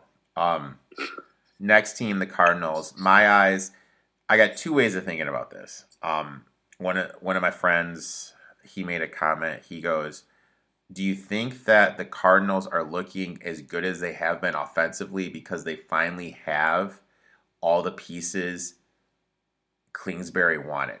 What do you think about that comment? I think definitely having Larry Fitzgerald in the slot for years kind of hindered their progression because if you think about Kingsbury's offense, he wants like that fast slot receiver. So that's why they're putting Rondale Moore out there, or Christian Kirk out there. And that's helping them because they're so much more dynamic this year on offense. Um, the defense is finally figuring it out. They have a bunch of people that can fly to the ball. Uh, yeah. They got veteran leadership with Chandler Jones and uh, J.J. Watt. Now, so. on the flip side of that, I think this team is a complete bluff. Um, like I'm not buying this team at all. Uh, they should have lost the Vikings if Joseph would have made a field goal. They're down 11 late in the third against the Jaguars. At one point, according to ESPN, the Jaguars had a 95% chance to win that game. Um, they taught the Rams in a total flat spot, and dude, like Cleveland, Cleveland, Cleveland was resting offensive tackles on a short week just because they weren't they weren't fearful of them. I'm not buying this Cardinals team at all. Um, they're off to a five and zero start, and I'll I'll let you know right now, man. I bet the Texans plus seventeen for Sunday. So, I mean, I just I don't know. I'm just not high on this team. I think they're a total bluff. Of course, they're going to make the playoffs with the great start they had, but I'm going to be looking to fade them. What do you think about the Cards? I six and zero is six and zero at the end of the day, but they remind me a lot of last year's Steelers. Yep. They're better than that team, I feel like, but they're just finding ways to win. There's nothing wrong with that, but that doesn't mean that they're the best team in the NFL. Um, in the NFL, there's so many matchups and so many like you catch people here. There's injuries here. A record doesn't mean you're you're the best team in the NFL. Um, I'd say they're about the fifth best team, maybe yeah, right now in the NFL. But I still don't consider them a contender. Well, like a contender as much as the Rams or the, the Buccaneers or some team like that. Yeah. I don't even think they're better than the AFC cream of the crop, like the the Bills and the Ravens right now. Oh no, not at all. Not at all. I mean, my power rankings, I think I have them third, just out of record respect, but that's it. Um, so basically, per Sterling and I, your six teams that can win the Super Bowl are Bills, Ravens, Chiefs, Chargers, Buccaneers, and Rams. Um, Sterling, thank you for coming on, taking um, time out of your Friday. Why don't you tell everyone a where they can find you on social media and stuff you have planned for your posts and everything? Okay, so follow me on Silverstar Sports on Instagram. That's Silverstar and then underscore in sports. I just posted my NBA uh, preview and predictions the other day. I've got some more NFL content. I'm gonna post like some of these pieces that we talk about individually and go down a bit further into them. Um, but no, uh, the NFL season's been exciting, so I'm gonna post more on there. I know we got the World Series coming up soon. Definitely gonna post about that. Um, so yeah, just follow me along for the ride. Uh, thanks for having me. As always, it's always a great time getting to talk football, basketball, whatever we're, we're talking about. Um, but yeah, thanks for having me. Awesome, man. I appreciate you taking time. Look forward to um, talking to you again, and uh, you know, maybe in like another five or so weeks, we can get together and kind of put together the last playoff pushes and kind of like dive into this a little bit more. You have a good day, and uh, we'll talk soon, my friend. Yeah, appreciate you. Have a good day. So now we're going to shift our attention to the NBA. NBA started this week. It's been an insane week in the NBA news on the court and off the court. We're bringing back Dylan from Instagram, aka DC underscore underscore sports guy. Dylan, how you doing today, man? I'm good, Eric. How are you? I'm doing good, man. No complaints, no complaints at all, man. It's been a crazy first week of the NBA, and you know what? Mm-hmm. I missed it, man. I, I missed my little baby. Yeah, I miss I miss NBA basketball. I mean, the NFL's been great so far, but there's really nothing like the NBA as far as um competitive games, down to the wire games, and just the amount of games you just get on a normal basis. You know, on like a Tuesday night, you could watch a great game, whereas the NFL, you gotta wait for a Monday, Thursday, or um, a Sunday. Oh yeah, and I mean like League Pass is free right now. Um, and I had on God, what game was it? Like Pacers Hornets. I had that game on when I was doing my prep work for the for the week, and uh, like legitimately, a Eric Collins who calls those games for the Hornets. That dude is unbelievable, man. That guy Oh, can yeah, make I a, that guy. That guy's awesome. that guy could make a Wednesday in Charlotte sound like Game Seven of the NBA Finals. Mhm. I mean, that game, the crowd was electric. I mean, it's, I just, I just fucking missed it. dude. I, I, I can't describe how much I missed it, and I mean, it was just a crazy like first three days of the NBA, and obviously, there's a couple big stories going on. The first big story off the court is this whole like 76ers, Ben Simmons stuff. I got an alert when I was in my car today saying that Simmons claims he's not mentally ready to come back to work. He can't mentally get over what the stuff between Embiid and Doc Rivers. He got thrown out of practice. There's the video of him in practice with a cell phone in his pocket. Um, and then allegedly after he got kicked out of practice, he went to a tip bar. Like I just I just don't even like this whole thing to me is just mind-boggling. A what are your thoughts about this whole Ben Simmons situation? And B do you think he's going to get traded? Do you think they're going to like um work something out where he comes back? Like how is this going to get resolved? Yeah, so I understand the thought process that Simmons currently has because, like, it really takes a toll when an entire fan base is completely turned on you, especially when it's your own fan base. However, he doesn't realize that getting kicked out of practice really just hurts his trade value and really prevents him from being traded. The reason why the 76ers are taking so long to deal him is because they don't like the packages that are being thrown out there. Um, and that's because Simmons played horribly in the playoffs, including um, uh, including one play where he even passed up a wide open shot because he's just afraid to shoot the ball, and teams don't want a player who's not a, was afraid to shoot the ball. Um, so I expect that the 76ers will try to get basically anything they can from him at this point. I really think it's going to be hard for them to increase his value, especially if he doesn't want to show up and play. Um, so here are some potential teams that I would love to see Simmons go to. I would really love to see him go to San, San Antonio for a package that would include a DeJounte Murray and Thaddeus Young. Murray basically provides what Simmons already does. Maybe he's not as great of a defender and not as much of a, an athletic specimen, but he can shoot the ball a little bit better than Simmons can, and he's more willing to shoot the ball and score. And then Thad Young would provide a ton of depth off the bench for um, the Sixers. Now, Chip, I I. It's like it's spelled like England, but it's not pronounced England, England or something like this. This guy is the Spurs shooting coach, and he is one of the best developmental coaches in the league.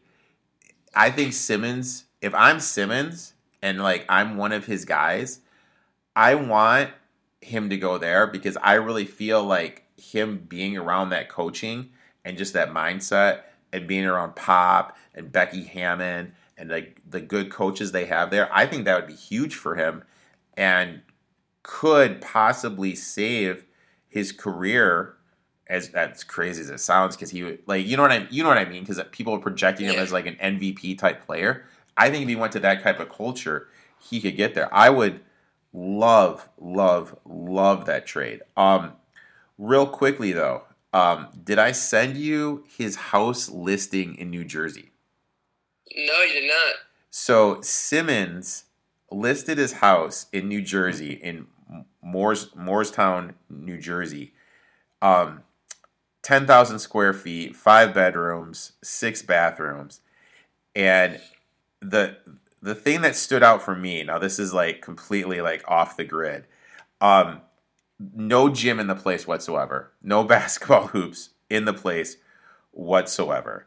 But what is in the place is there is this insane like gaming type room and on one of the walls it says Simo the Savage.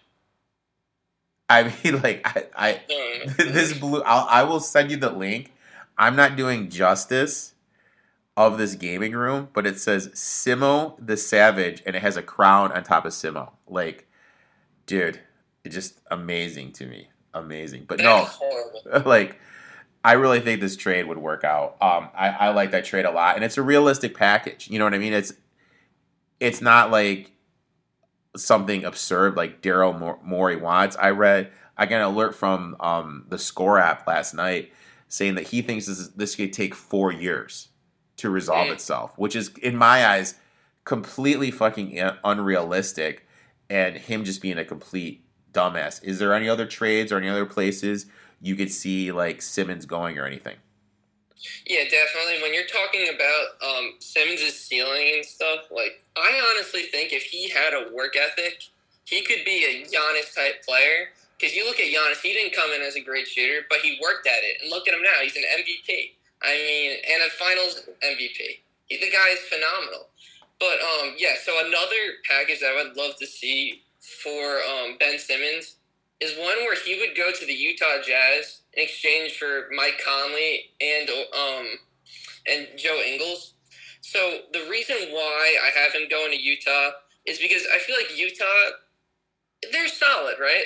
They're they're a good team, great regular season team, but they're never going to be good enough to win an NBA Finals, in my opinion.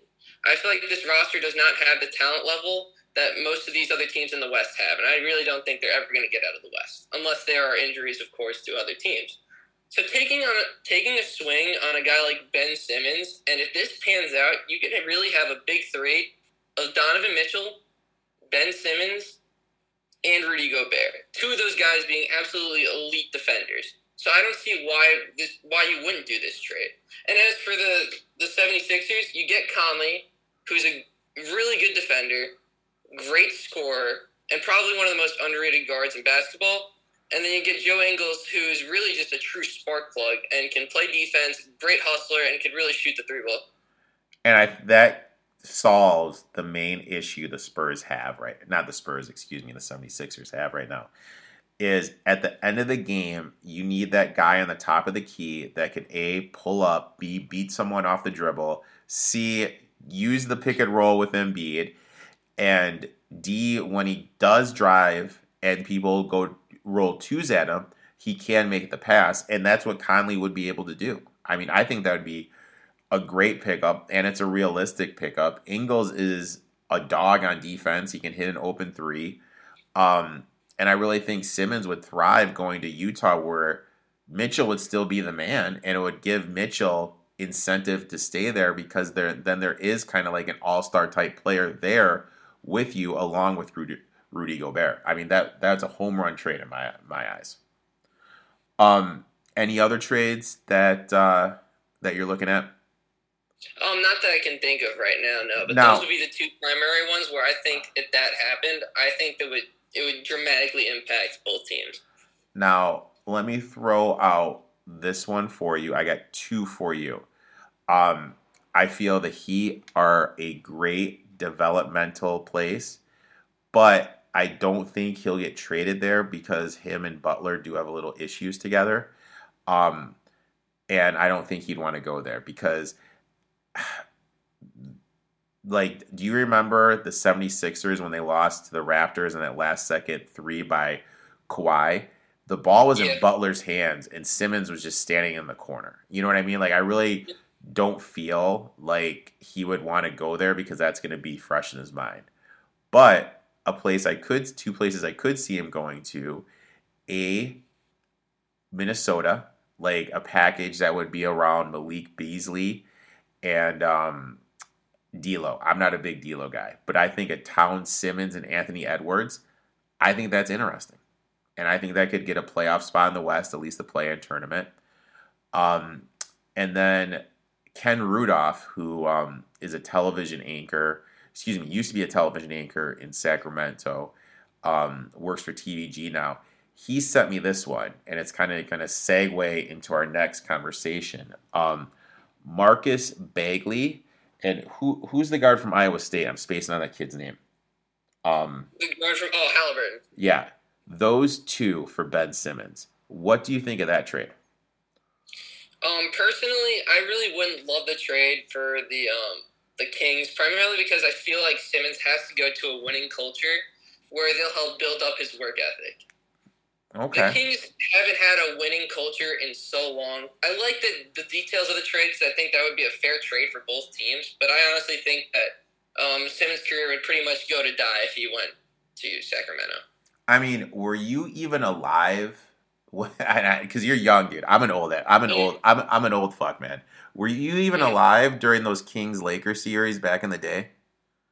Um, I think I was like just born. Jeez, dude. I mean, those were that was some insane ball, man. Like some insane ball when the Kings had like Webber, Vlade Divac, oh, white chocolate. yeah, dude, Peja Stojakovic, They traded White Chocolate. They got Mike Bibby. Team was just as good. I mean, like those te- those those were intense battles, man. Great playoff series. Um, now, what about the move to the Timberwolves? What would that, or or is it the same thought process? Like the Timberwolves. Yeah, same thought process is that like I feel like they need to develop a winning culture before they can make a move for Ben Simmons. But I really, I mean, did you watch the uh, Timberwolves game at all? That that trio looked really good.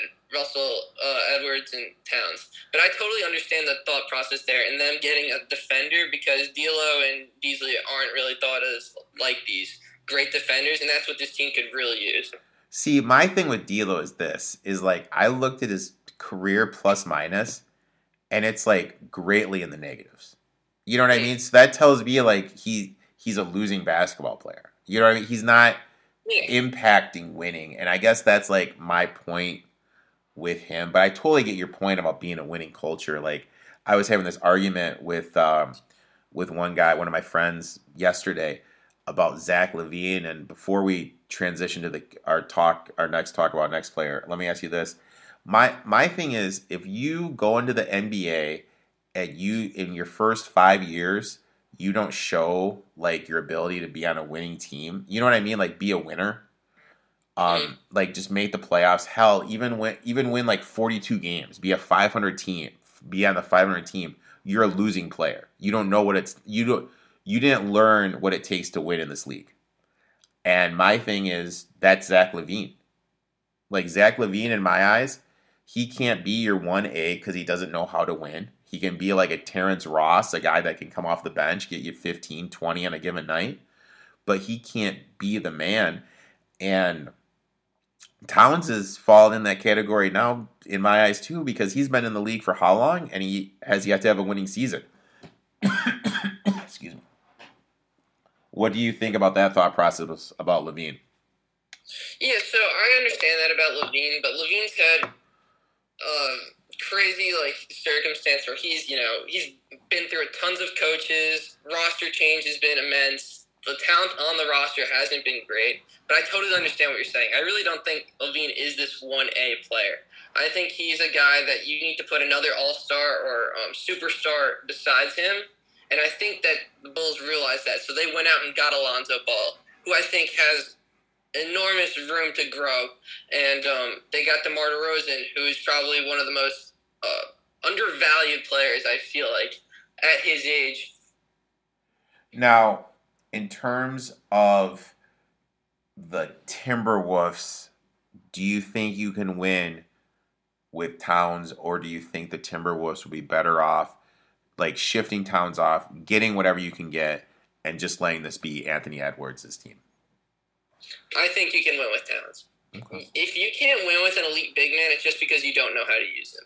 So I feel like having an elite big man is such an advantage in today's game because there really aren't that many anymore.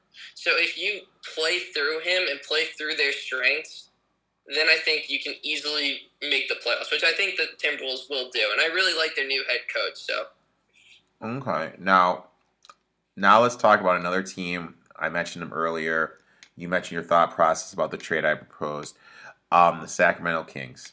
This whole situation with Marvin Bagley has just gotten out of control. Those that don't know, Bagley was drafted second, went Ayton one, and then um, what was it? Bagley, Bagley two, and then there was like the Luka and um, Trae Young trade.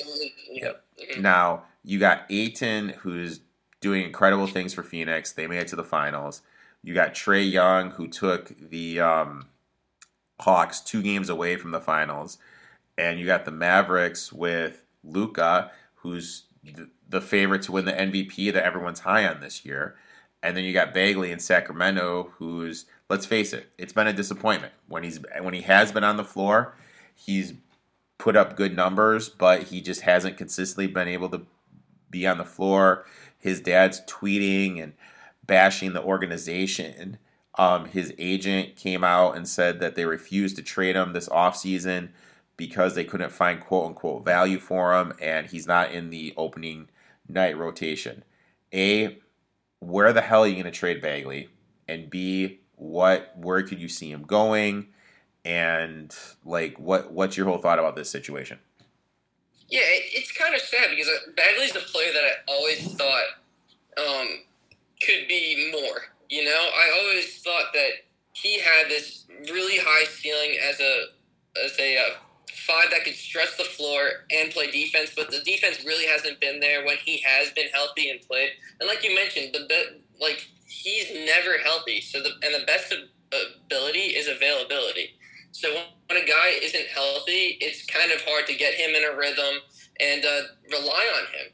So I think a team like the Toronto Raptors, where they don't have a true um, starting five, could really use to take a chance on Bagley. And also because they just have had so many offensive woes, I feel like after losing Lowry, they have VanVleet, but I don't really think he's this go-to guy.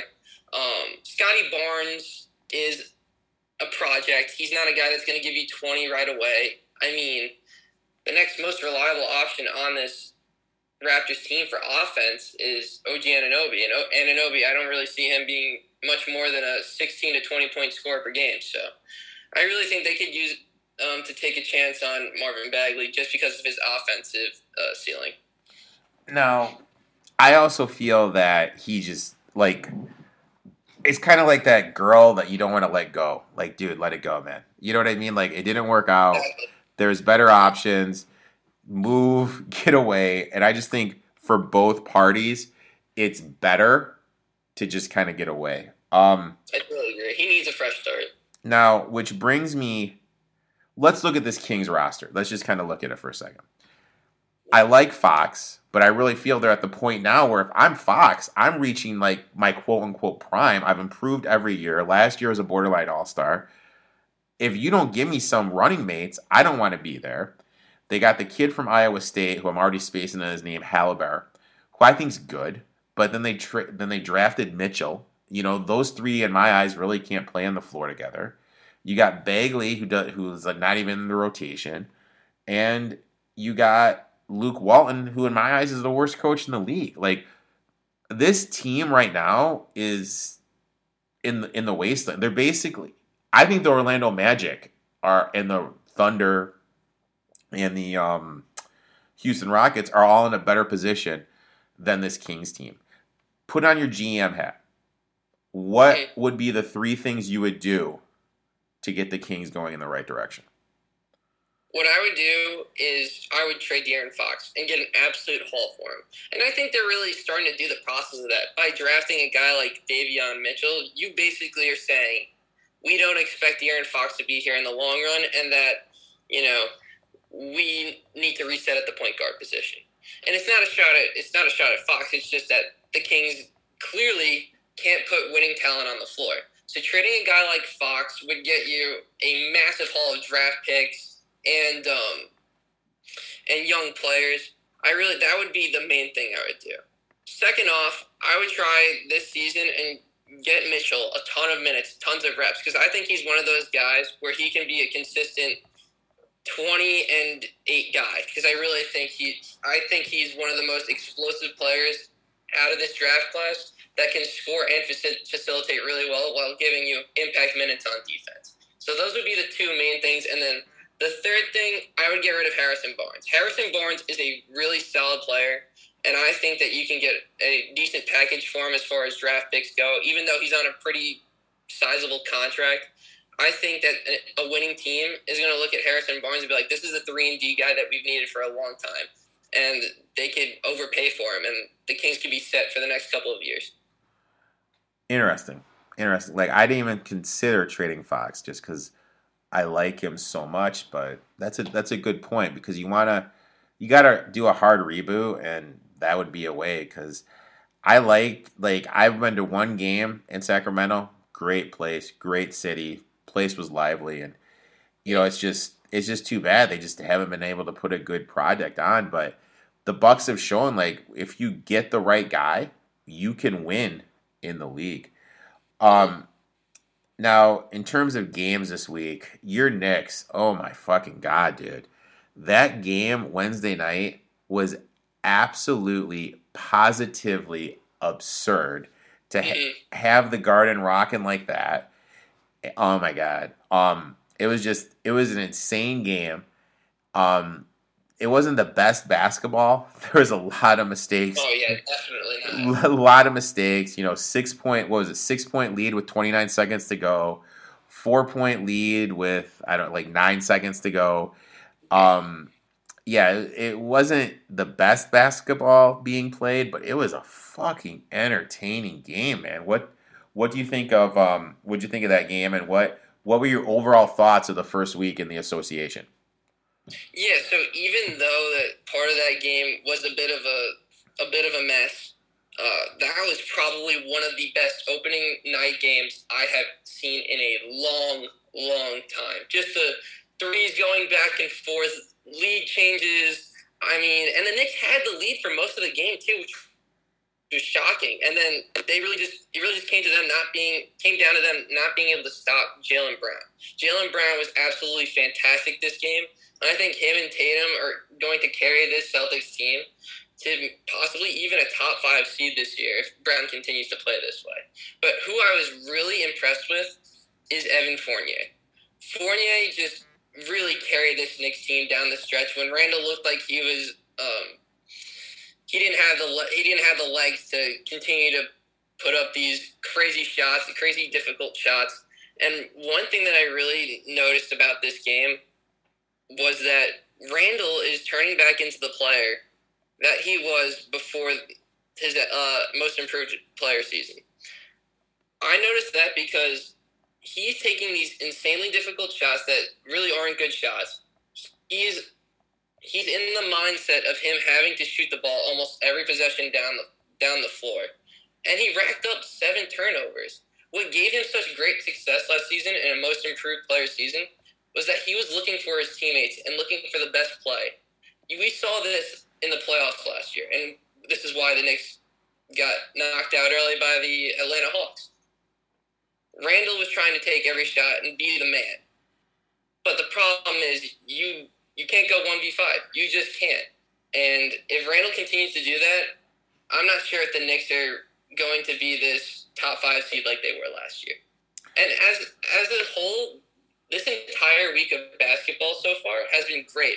I mean, there's a lot of great matchups tonight. Um, I'm really just so excited that basketball's back.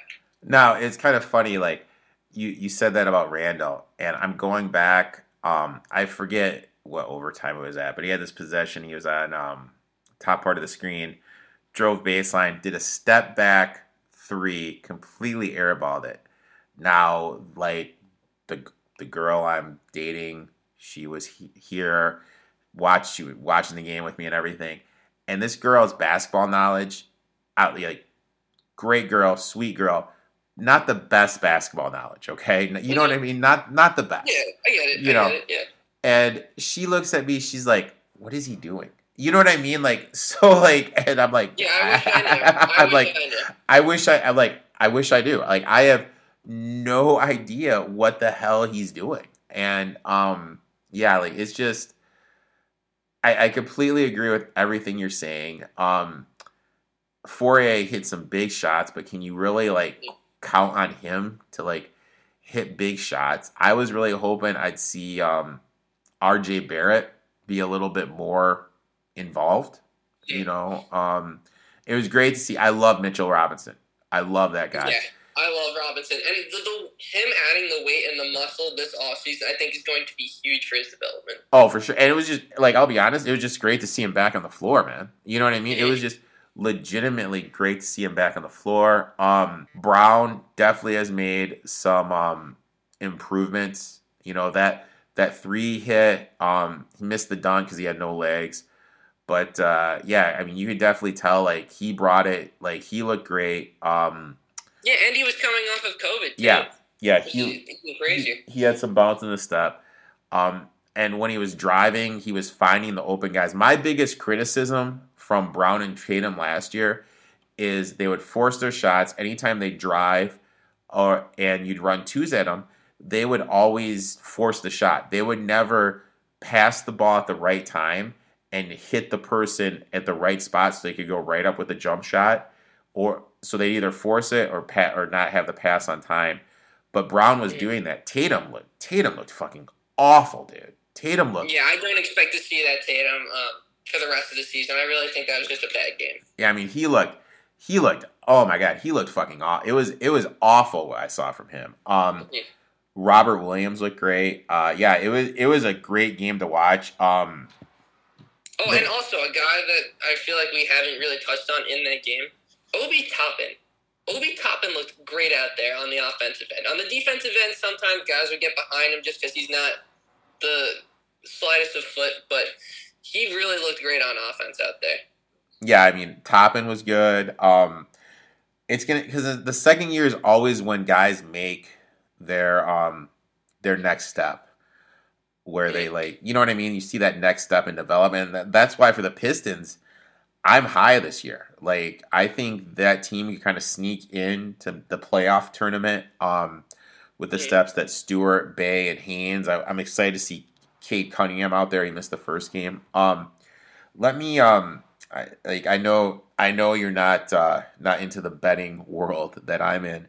Yeah. Just let me um let me tell you how I a couple teams I was low on and um tell me what you think. I was really low on this Pelicans team and the reason is is I don't think the whole Williamson and um oh my god Brandon Ingram thing is going to work out plus Zion, God only knows what's going to be out with his foot. Um, I think this team is going to, I'm a little bit lower on this team, and I think this team is like a bottom four team, bottom three team in the West. Um, what do you think about that? Yeah, I definitely agree. I mean, the whole Zion situation is scaring me. Like, it's it's really not good. I really think this guy could end up being like a Greg Oden, where you see flashes when he's great on the floor, but he's never going to be on the floor. And I'm, I'm really concerned. I think that a team like the Knicks and the Grizzlies really lucked out by not getting the first pick in that draft.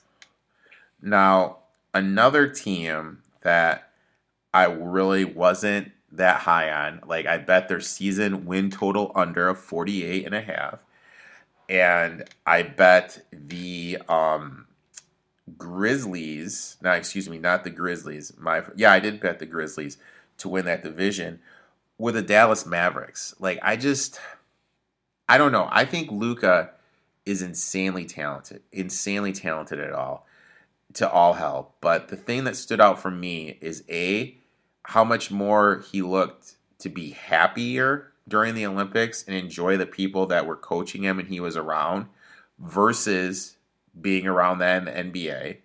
Um, he said it was more important to him to win a gold medal than an NBA championship.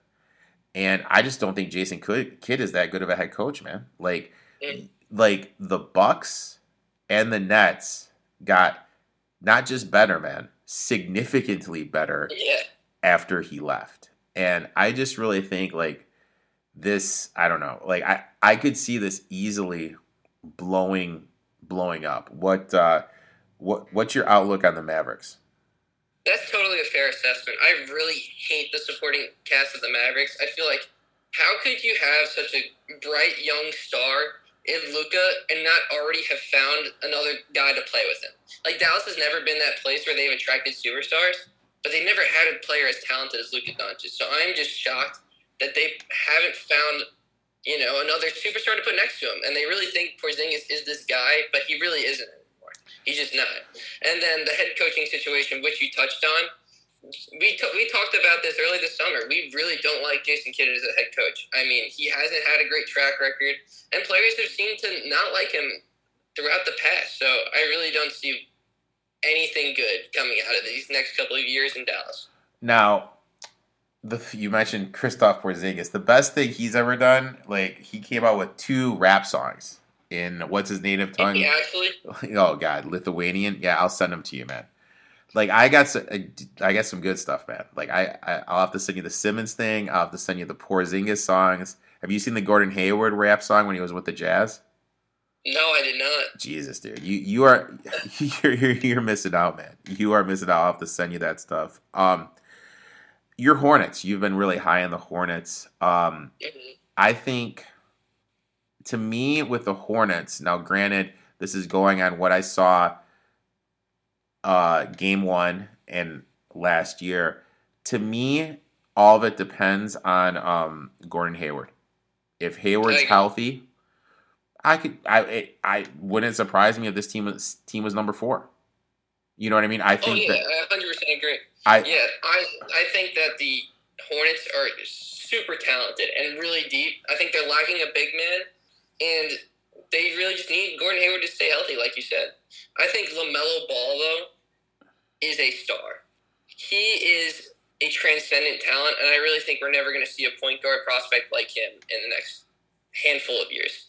But like the the one thing with me, and like the more we talk, like you'll you'll get to know us about me is like I'm a prove it to me type of guy. You got to mm. prove to me you can be a winner. And when I look back at his career, the only time he's won is when his brother was leading and he was a freshman in high school. You know what I mean? Like he really hasn't shown yeah. me that he can quite, you know, be like a winning type guy, if that makes sense. And I just can't get over my head the disappearing act he get did in that one game playoff against the uh, against the Pacers. I just can't get over that. Now, like you can prove me wrong. I hope he proves me wrong because I like to see people succeed. But yeah, it's just it's just hard for me to like um you know what I mean to get over that hump. You gotta you gotta show it to me first. I'm not just gonna give it to you. Um yeah, it's totally fair. I mean, he's only had one season, so I'm really not going to judge him if he's a winning player or not based off of one season. But I really think he can prove that to you in this next season if Gordon Hayward stays healthy and and they eventually find a big. Because I really think this team really needs a big, and I think other teams are going to exploit that later on in the season. Now, another team that got a little facelift, um, the Lakers. I Russ didn't look that good um, in the the game against the uh, against the Warriors. Didn't he just he just kind of looked out of sort. Um, I think it's going to take a little time for this team to mesh. Vogel to get down the rotation, but at the end of the day, you got LeBron, you got AD. I mean, I, you're definitely going to be a playoff team, probably anywhere from a five to a three. I don't think they're going to be a one two because I think they're really going to limit those guys because they want them to be fresh. And one of my friends made a point. Guy works in the association, he works for a team. Um, when I was talking to him a couple weeks ago, he said he said the rust thing is just so like those random Wednesday games in Orlando or Cleveland, they can rest one of those guys, or, or like one of them plays twenty minutes, and Russ can just carry everyone to it. To it. Come playoff time, Russ is going to be in the corner. He's going to kind of be forgotten. Like you know what I mean? He's just going to kind of be. Yeah like the third guy. I mean, what a what do you think of the Lakers, and what do you think about the statement I just made? So what I think about the Lakers is that, like you said, if one of the if AD or LeBron, you know, they those guys are going to carry them. Let's be real here. I mean, this talent, this roster really isn't talented. I mean, besides Russell Westbrook, and like you said, Russell Westbrook's going to be just utilized as that guy who um, takes over in meaningless games.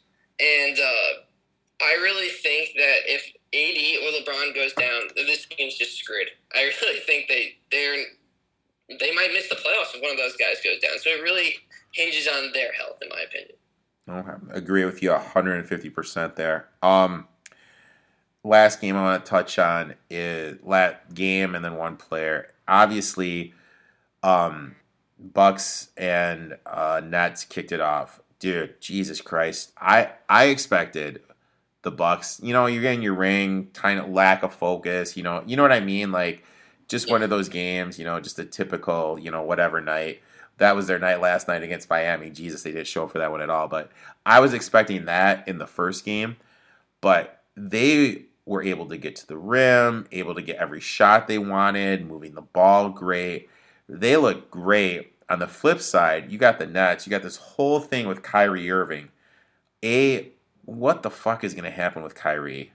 And like, are the Nets going to move him? Are they going to trade him? Or do you think like there'll be a special exemption in the state of New York made for him? For those who don't know, since New York City has this thing where you need to be vaccinated to be in a public place, and until that gets resolved, they're just keeping away from the team. How do you think this whole uh, Kyrie Irving thing is gonna play out?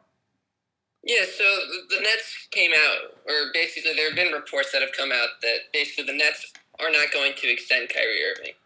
And I think it just comes down to that. I really don't know when he's going to come back, but I know for a fact KD will not let them trade him.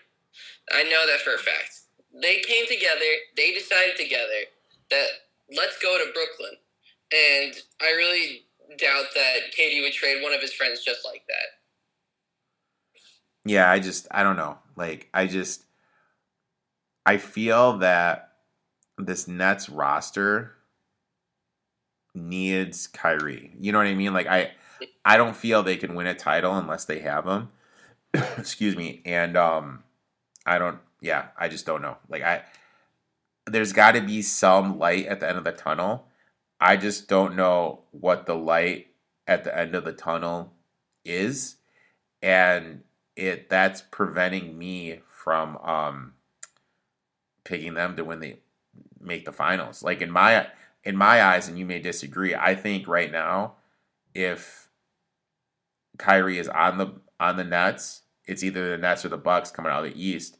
If there's no Kyrie on the Nets, it's the Bucks coming out of the East. I don't see how anyone else can beat them in a series. What say you? I I absolutely agree. Um, unless there's a, a completely insane season that James Harden has, and and KD just is normal KD.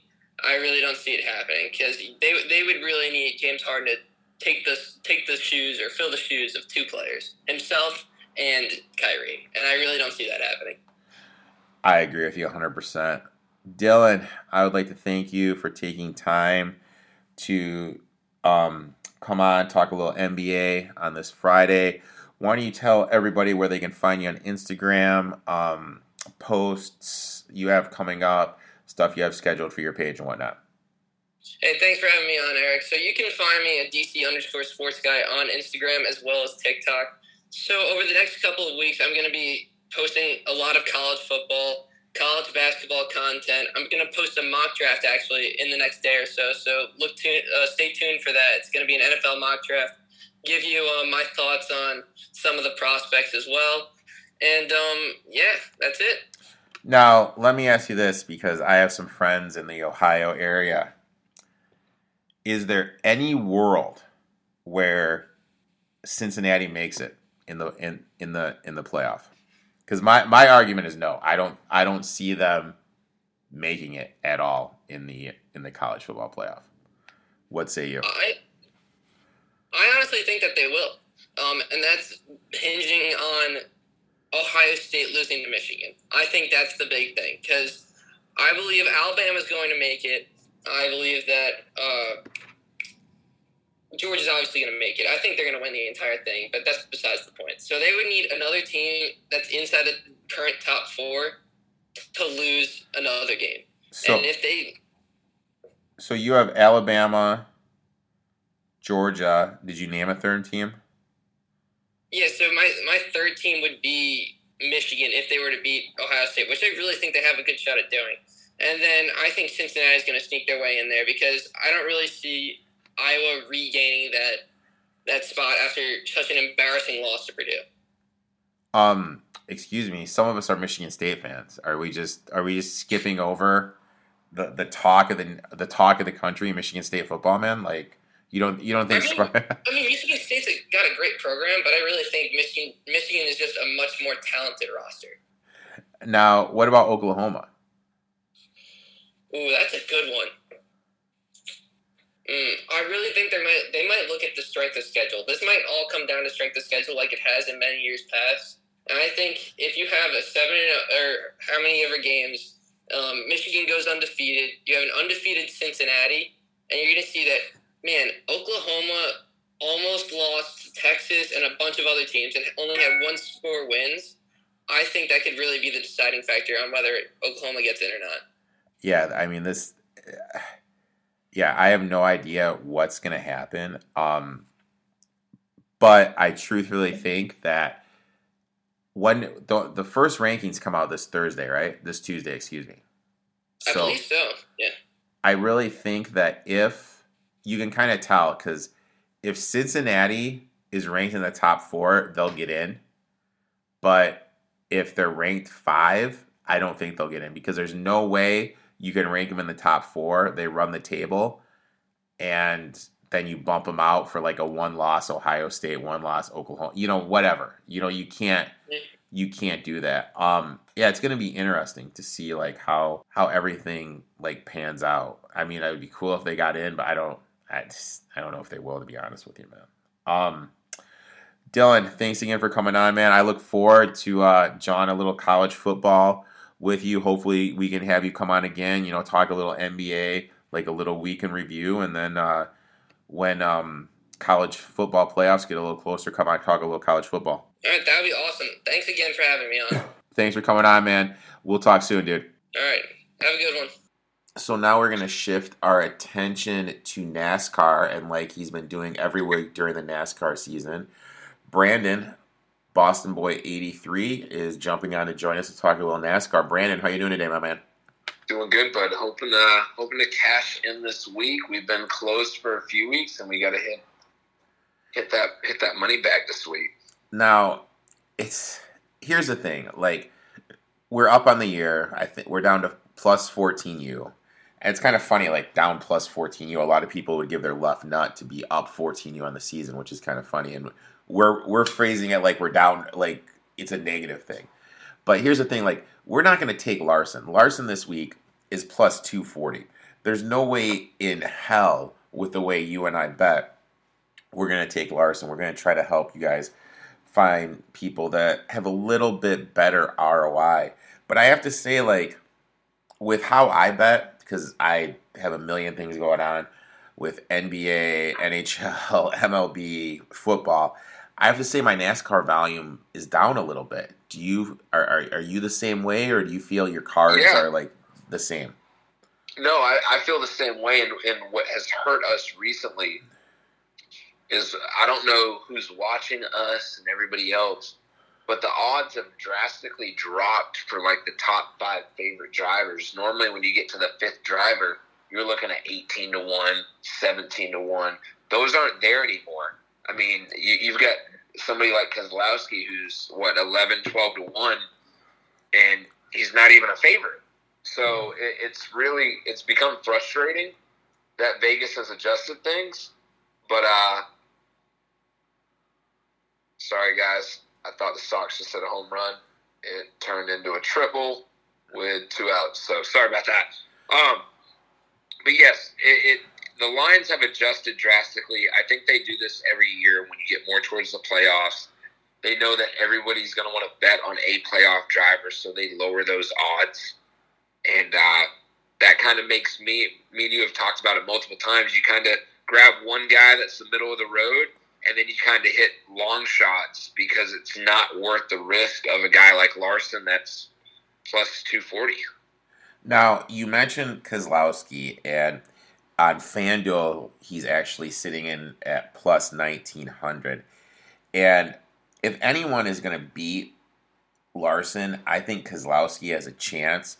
Um, the Rice and the 550, and with the 550, there's always that high per- chances that the race is going to end in caution. And I really believe that Keselowski is going to be fast enough out of a caution to be able to get a lead and outrace Larson in that situation.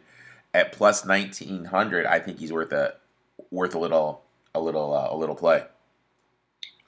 no i agree um, he's outside the cut line the 550 package has been good in um, you're starting to get into these races you got two weeks left to get into that final four so you're going to see the guys that are below the cut line try and do whatever they can to lock themselves in because you don't want to go into that final week as the third guy outside the cut line having to beat two other drivers and then also hoping somebody above the cut line has a mistake.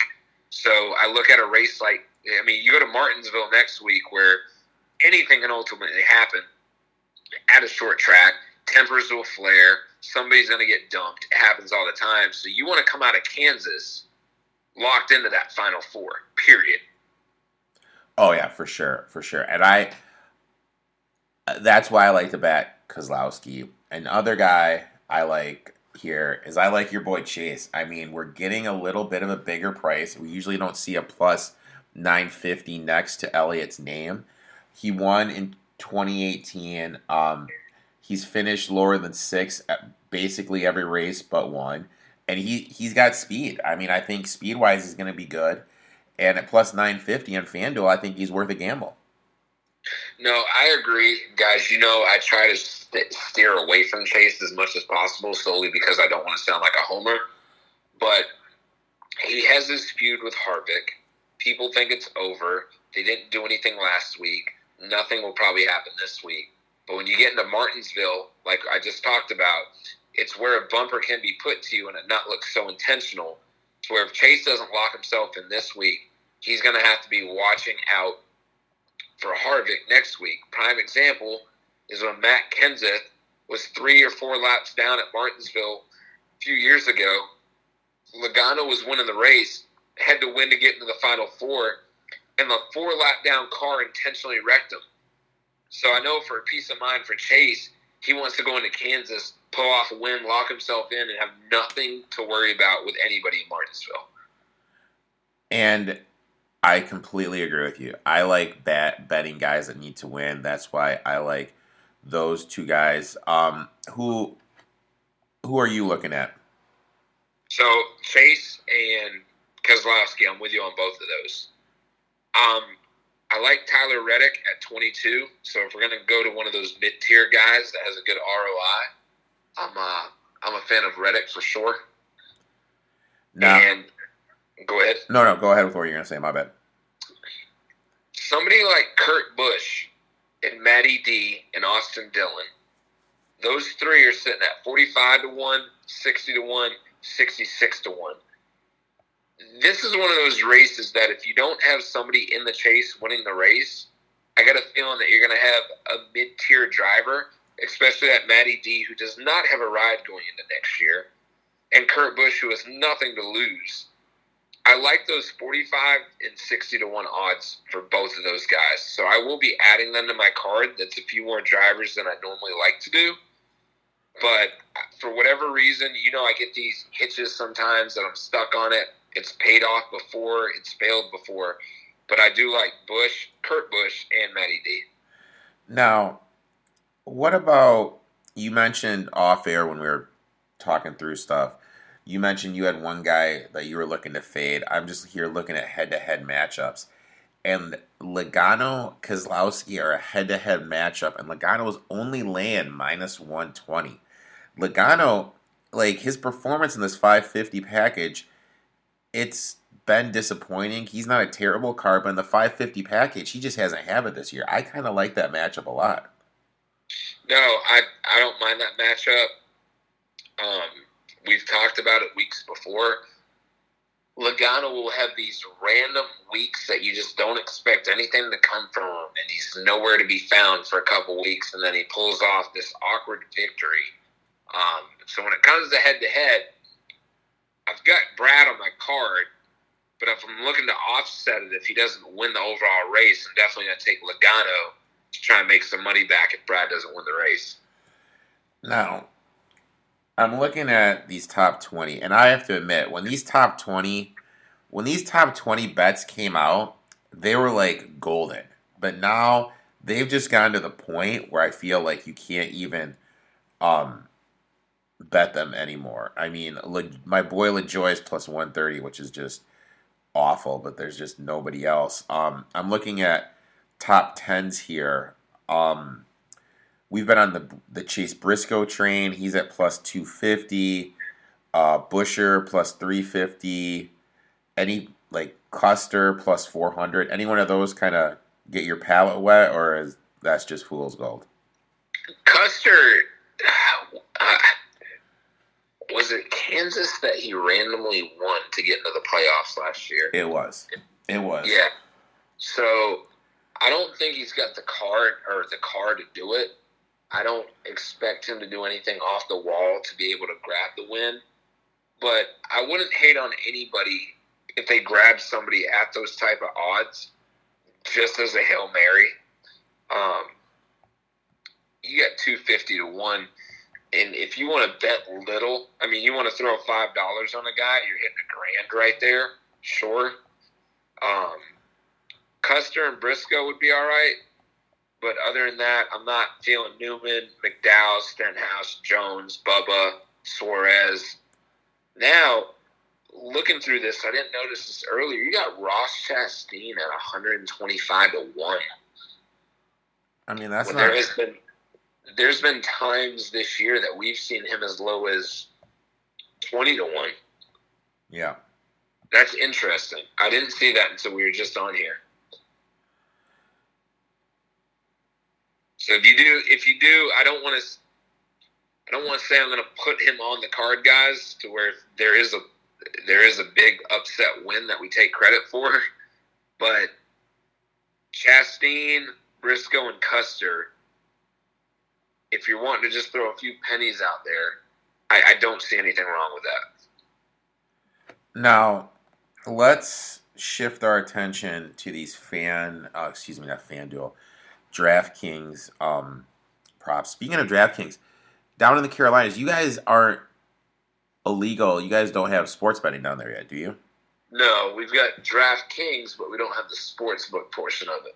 Jesus, dude. Talk about just Yeah. a state that's just behind the eight ball, man. Jesus. Um now it was funny, like I was talking to one of my buddies yesterday and um we were talking about like uh, God, what was it? He made like some like random comment because like in DraftKings you have all I'm loading it now. You have uh, all these odd boosters and everything. And he made this comment. He's like, none of these kids these days are gonna know what it's like having to go down to Chinatown on a Tuesday and get money from a bookie. Like, no, like nobody. will- No. Like it's just the game has just changed so effing much. Like I don't know if I've ever told you the story, but I had this guy. There's this bookie here in Chicago, and um, you know you'd get you you know Tuesday was the cash out day if you wanted it. So he would call you and then he would tell you like, okay, meet me at this address, and it was always like some sketchy area some in Chinatown. Okay, and uh, son of a bitch, dude, it was always like a different person that would give you the envelope. So you'd be in the middle of nowhere. Okay, and it's not really like you can look in this envelope. I mean, and then you'd go to your car, then you'd be petrified someone was following you.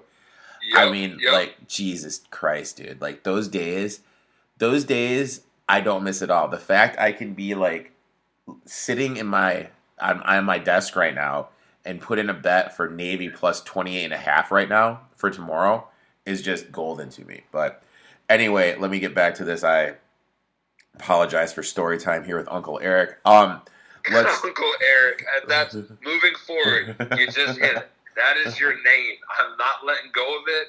It will be on my Twitter account. It will be on my Instagram. Uncle Eric's podcast.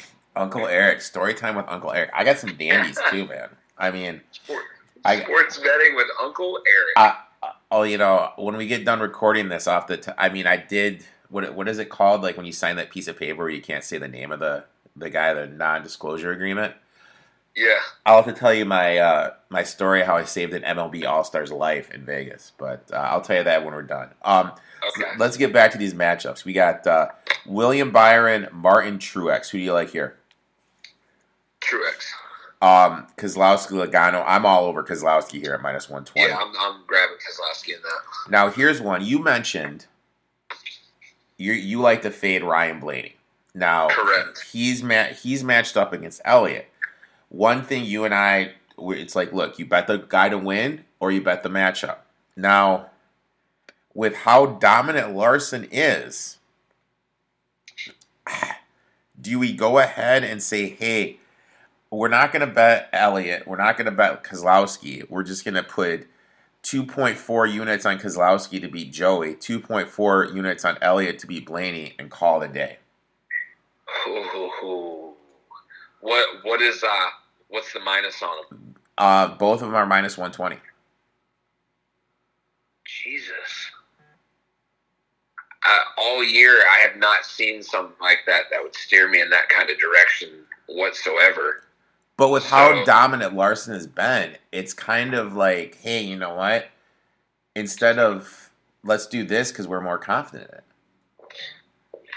My other thing, though, just the way NASCAR trends go, I'm sorry, I don't see Larson grabbing him another one this week. Okay. So you I, I don't.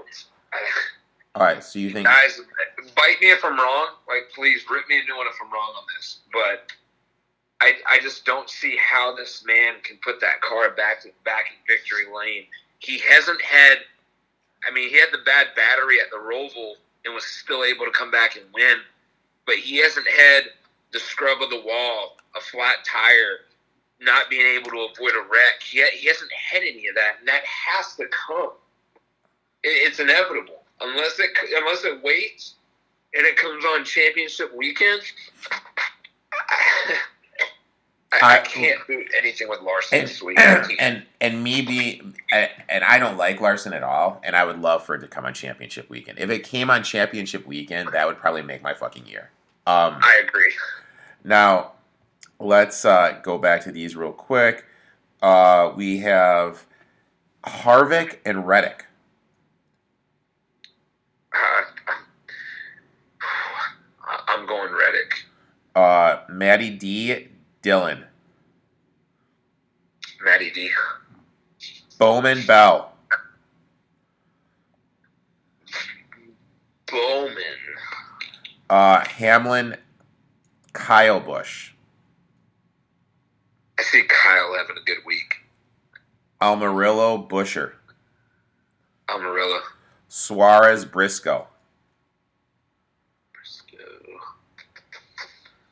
I'm gonna go with Briscoe on that one.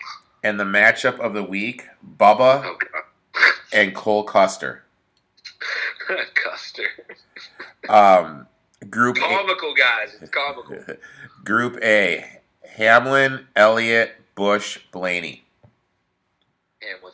Uh, no, sorry, sorry, Chase. Chase, I'm sorry. Group B, Byron, Keselowski, Truex, Logano. Keselowski, Truex. I like Truex this weekend. Uh, Harvick, Bell, Reddick, Bowman. Ugh, uh, Reddick. Kurt, Dillon, Matty D, Chastain. Matty D. Um, Suarez, Buescher, Briscoe, Almirola. Briscoe. Now, Group F, and this pricing just blows my mind. You have Stenhouse, Bubba, and Custer all at plus 250, and then Michael McDowell at plus 340. I'd have to take Custer at the two. Yeah, it's just that's just weird pricing when you see three guys all the same effing price. Um, so this race, I like, you know, what I like Ella and Keselowski, but tell me, tell me, God, what if we? Oh, see, Kyle's only plus six hundred on DraftKings. What what's uh what's Kyle on um Bovada? Kyle Busch. Yeah. He is sitting at six. So he's at six here. I'm pulling up FanDuel right now. FanDuel, FanDuel is at plus 750. So I mean, my strategy is I'm either going to put one unit on Elliott at plus 950 and one unit as at Keselowski at plus uh, 1900, or I'm going to do what I said. I'm going to take Elliott in the matchup over Blaney, Keselowski in the matchup over um, uh, Logano, and I'll throw half a unit on Kyle Busch at plus 750. I don't know. This race, like this race is kind of a little interesting, though. You know, like when you kind of sit back and and look at it. Now, yeah, kind of a little interesting. So, what uh, what do you think you're gonna rock with? I'm definitely going to rock with the Chase and, and Ke- Keselowski for sure. Um, for a straight win. Uh, I told you my mid sleeper is Reddick, and then I'm going to rock with Kurt Busch and Matty D as my long shots. So I'm going to have Chase, Keselowski, Kurt, and Matty D. Okay. All right. Brandon, I'd like to thank you for coming on, talking a little NASCAR. Um, A, I have to ask you, what is your prediction right now? Who do you think is going to win it all?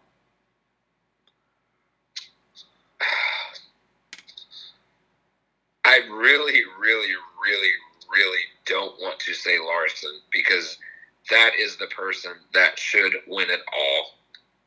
But I've got a weird feeling that somebody like Truex is going to get above the cut line with a win within the next two weeks and then pull it off in Homestead. Or not Homestead, Phoenix.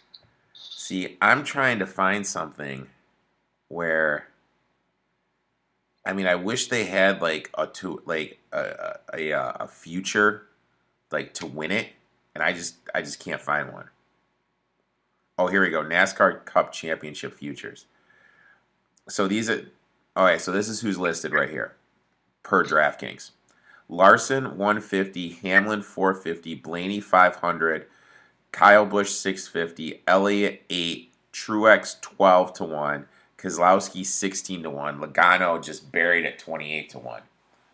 Looking So at those, what do you think?